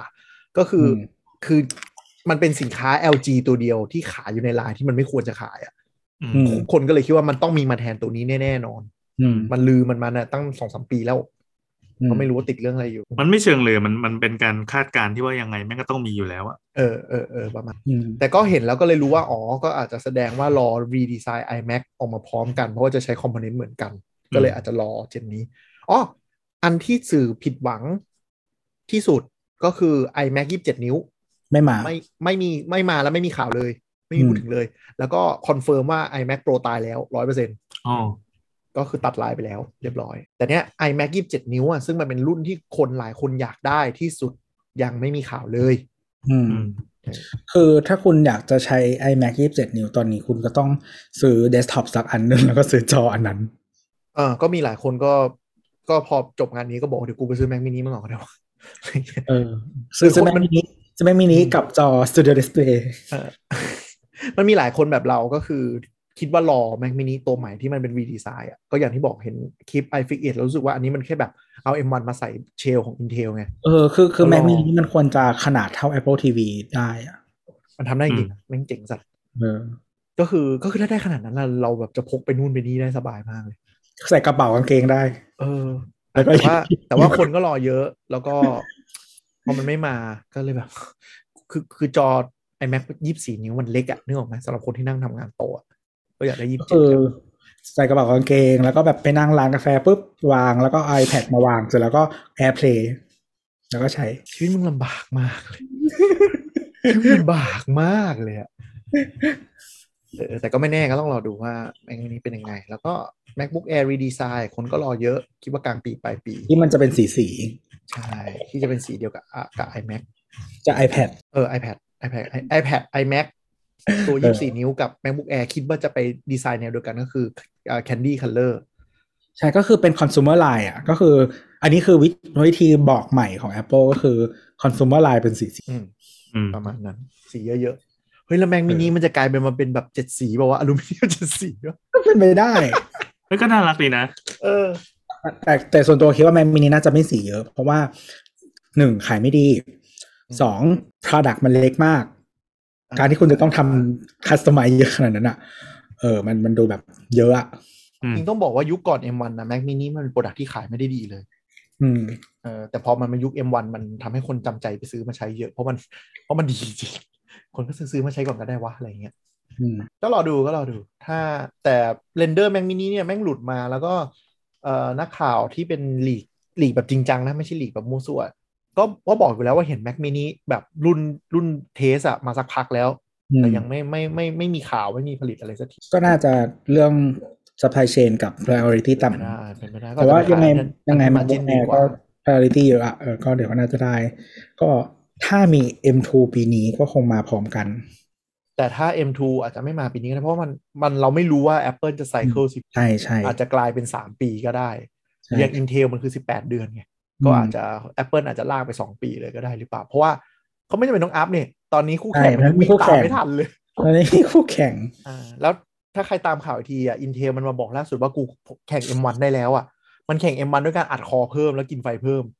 อย่างนั้นมันก็แข่งนะ อินไฟประมาณแบบสี่ห้าเท่าอ่ะ เออ ก็คื เอ็ อ ม เหมื วั อน นเอ็มวันก็เลยอัดคอเพิ่มบ้าง ใช่ ใช่ ไม่แต่ว่าถ้าคุณจะซื้อ product Intel อ่ะ ที่สมสมมุติแบบที่มันใช้งานได้เท่านั้นอ่ะ มันไม่ใช่แค่คุณซื้อ CPU หนึ่งอันแล้วจบอ่ะ เออ คุณต้องซื้อแบบระบบระบายความร้อนหาเหวส้นตีนอะไรอีก ใช่ แล้วคือพอใส่การ์ดจออ่ะ ก็ต้องซื้อให้มันอีก ใช่ ก็ก็ก็คือเอ่อ Intel Gen 12 เนี่ย Alder Lake ล่าสุดที่เปิดตัวมา คือมันแรงขึ้นคือใน presentation เขาบอกแรงขึ้นกว่าเจนที่แล้วแรงกว่า M1 แรงกว่าอะไรอยู่เนี่ย ก็คือไปเปิดดูสเปคชีคืออัดคอเพิ่มขึ้นมหาศาลเลย คือ i5 แม่งกลายเป็น 6 คอ i7 เป็น 12 คออย่างเงี้ยมันก็ต้องแรงอยู่แล้วนึกออกไหมแต่คือคุณกินไฟ 180 วัตต์อะ แล้วอันนี้กินเท่าไหร่หกสิบาท เออ อะไรอย่างเงี้ย แล้วในขณะที่ตัวท็อป i9 ที่บอกว่ากูชนะ M1 Max แล้วโว้ยเนี่ยเนี่ยไฟ 200 วัตต์อะ ใส่มาที่หกคออย่างเงี้ย อะไรอ่ะรู้บอกว่าไม่ได้ คือเออและยิ่งพวกตัวแบบท็อปทอปแบบเนี้ย มันจะเป็นมันจะเข้าสู่แบบ diminishing return อะหมายถึงว่าไฟที่คุณใส่เยอะเข้าไปอะมันไม่ได้เป็นตามประสิทธิภาพที่คุณได้แล้วนะ อ่าใช่ เออ มันก็จะมันก็จะด้อยลงด้อยลงด้อยลง แล้วก็เรื่องของการเสื่อมอายุอีก ถ้าคุณรันความแรงสูงมากเงี้ยมันก็มันก็มันก็ทำให้คอมโพเนนต์มันก็จะเสื่อมเร็วด้วย รันแม็กซ์พีตลอดเวลา ครับ แล้วเดี๋ยวนะ M1 นี่ก็คือกินไฟนี่มันมันรวมทั้ง GPU กับ CPU ด้วย ใช่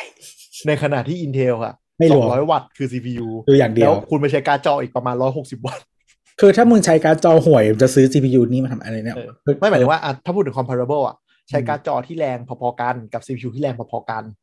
คือคุณกินไฟรวมกัน 350 วัตต์ ก็คือมากกว่าประมาณเนี้ย4ถึง5เท่าบ้าอืมนี่ก็ยังก็ยังไม่รู้เลย potential ของ Apple Silicon มันจะได้ขนาดไหนอ่ะ เพราะก็ยังยังกักเรื่องไฟไว้อยู่เลย ถ้าวันหนึงบ้าพลังให้อัดไฟขึ้นมาได้แบบ คือ 300กว่าวัตต์ คือมันมีคนถามเยอะมากว่า ถ้าคุณอัดไฟให้มันเท่าที่ Intel หรือ AMD อัดอะ เออ มันจะวิ่งได้ขนาดไหนอะไรเงี้ย ปรากฏละลายก่อน เพราะ fabricate ไม่ได้มาดีเท่า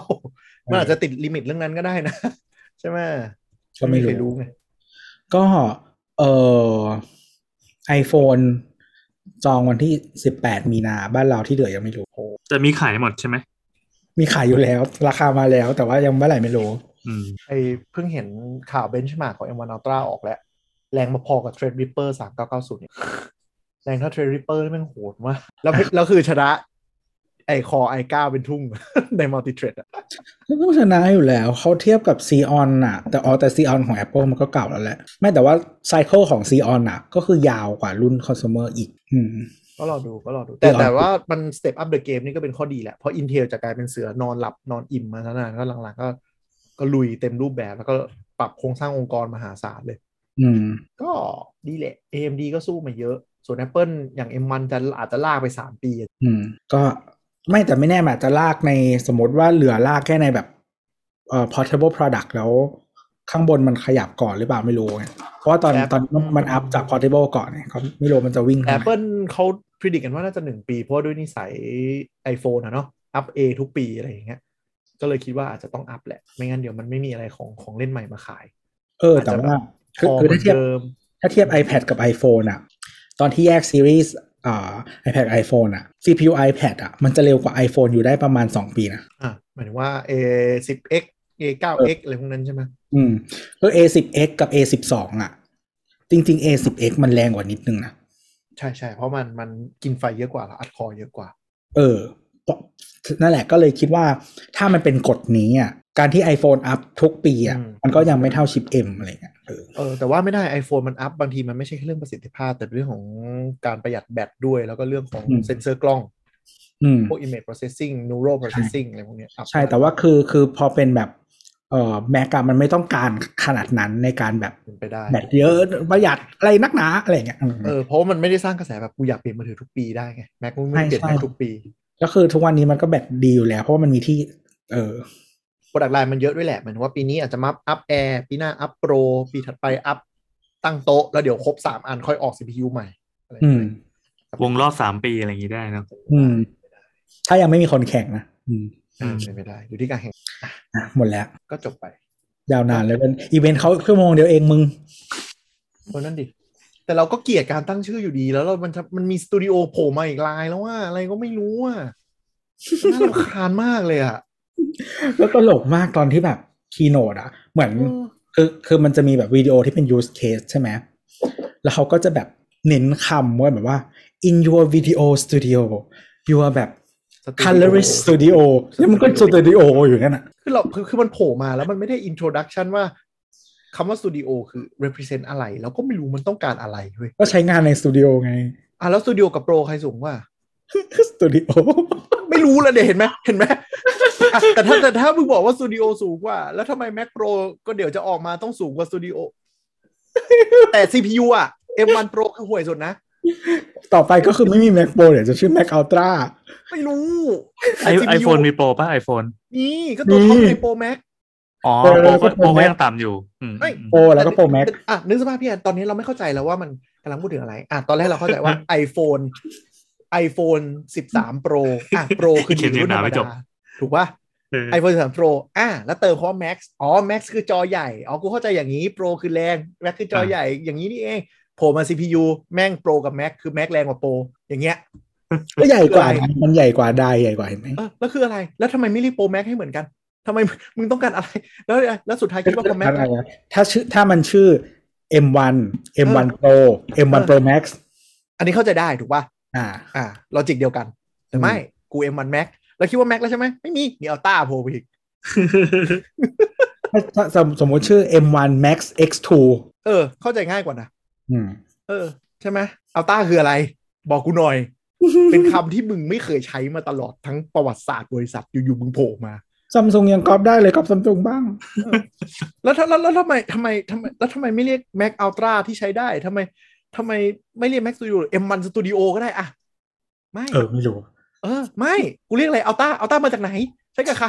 บอกกูหน่อย มันนั่งมันคือมันนั่งหงุดหงิดมากเว้ยมันคืออะไรอ่ะคือ ทุกโปรดักทุก Product Line Up รวมถึง CPU ก็คือแยกแท่งกันจะไม่ตรงกัน ใช่ แล้วอันนี้ CPU นี่ยังไม่ได้ด่าในอดีตเลยนะไอ้ไอ้ CPU ไมโคร CPU เล็กๆอ่ะ W1 A1 H1 ตั้งชื่อทับไปทับมาอีก มันเคยมี M7 มาแล้วปะ เออ มี CPU M7 แล้วสุดท้ายก็คือ เออใช่ป่าววะ A1 หรืออะไรสักอย่าง แล้วตั้งชื่อทับกันเอง มันมี M มาแล้วอันนึง แต่ว่า M อะไรเท่าไหร่ไม่รู้จำไม่ได้ เออ แต่สุดท้ายคือมึงตั้งชื่อทับกันเองเป็นที่อะไร ครับ หมดแล้วครับ หมดแล้วครับ อันนี้โมโหจริงเพราะว่า เพราะว่า เพราะว่าเดี๋ยวเราก็ต้องไปตอบคำถามคนอื่นนึกออกปะเรื่องที่ที่จะมาแบบขอปรึกษาการซื้อแม็กอะแล้วก็จะแบบ แยกแท่งกัน แยกแท่งกัน ใช่แล้วก็จะโดนคำถามกลับมาว่า แล้วทำไมมันเป็นอัลตร้าวะ แล้วโปรกับแม็กแล้วถึงไปแม c b o o k Pro ต่างกันยังไง MacBook ทำไม MacBook Pro ถึงใส่ M1 Max แล้ว M1 Max แรงกว่า M1 Pro อืมอืม แล้วทำไม M1 Pro อยู่ใน MacBook อะไรอย่างเงี้ยเราโดนคือเราโดนคำถามนี้มาแล้ว แล้วตอนนี้แม่งโผล่อัลตร้ามาอีกแท่ง แยกแท่งกันนะครับคน ชา แย ร์ ก จ แท่ง เร กั ท น ปัญหาของคนมีตังค์ เออ คนธรรมดามันจะมาซื้อทำไม M1 Pro M1 Max อ๋อ อ๋อ ซื้อกันเต็มเลย ถือมันทำอะไร ไม่ได้ทำเดฟ ไม่ได้ทำโปรดักชันด้วย แต่ซื้อ ก็นี่ไงปัญหาของคนมีเงินเหมือนพี่พี่แอนบอก ใช่แล้วเขามีเงิน คือมันไม่ใช่มีคนมีเงินธรรมดาหรอกปะ อืม มันต้องมีเงินแล้วแบบต้องเวสด้วย เออ ต้องเวส เพราะว่ากูซื้อมาใช้อยู่ประมาณ 5%ของ potential เออเอามาเล่นซ a ฟารี ใช่ อ๋อไม่ใช่ไม่ใช่ใช้โครม กินแรม ดีจะได้คุ้ม มีเหลือเยอะ แต่เย อืมอะนะครับ มีแรมแรมเหลือเยอะใช้โครมไปเลย จะได้คุ้ม แบตมันเยอะ แบตมันเยอะนักใช่ไหมใช้โครมจะได้หมดไว เราเห็นนะ Design ค for น Google นะครับ คนซื้อ macbook pro 16 นิ้วเนี่ย เอามาดู YouTube กับเล่นทวิตเนี่ยเยอะนะครับ ในไทำไลน์ได้เห็นอยู่ ก็นี่ไงเนี่ย เป็นเดฟไหมเปล่า ใช้ใช้ให้คุ้มเนี่ยใช้โครมไปเลย กินทั้งแรมกินทั้งแบตมันจะได้แบบคุ้ม ถ้าใช้ซ a ฟารีเดี๋ยวมันไม่คุ้ม ไม่แต่เห็นนะเขาก็คือไม่ได้ทำโปรดักชันไม่ทำอะไรมาเปิดอะไรมาเปิดเมล เปิด Excel เล่นเว็บซื้อ ม MacBook Pro เพราะอะไรเพราะได้จอบโปรโมชั่นโว้ย อ๋อ ครับสำหรับวันนี้ก็ลาไปก่อนนะฮะไม่ต้องมาคุยแล้วขี้เกียจ เออได้ด่าได้ด่าสะใจตามเป้าประสงค์ของคนฟังแน่นอนอะตอนเนี้ยกูด่าเยอะจริงกูโมโหมาก อ่ะสำหรับวันนี้ก็ลาไปก่อนครับ สวัสดีครับ สวัสดีครับ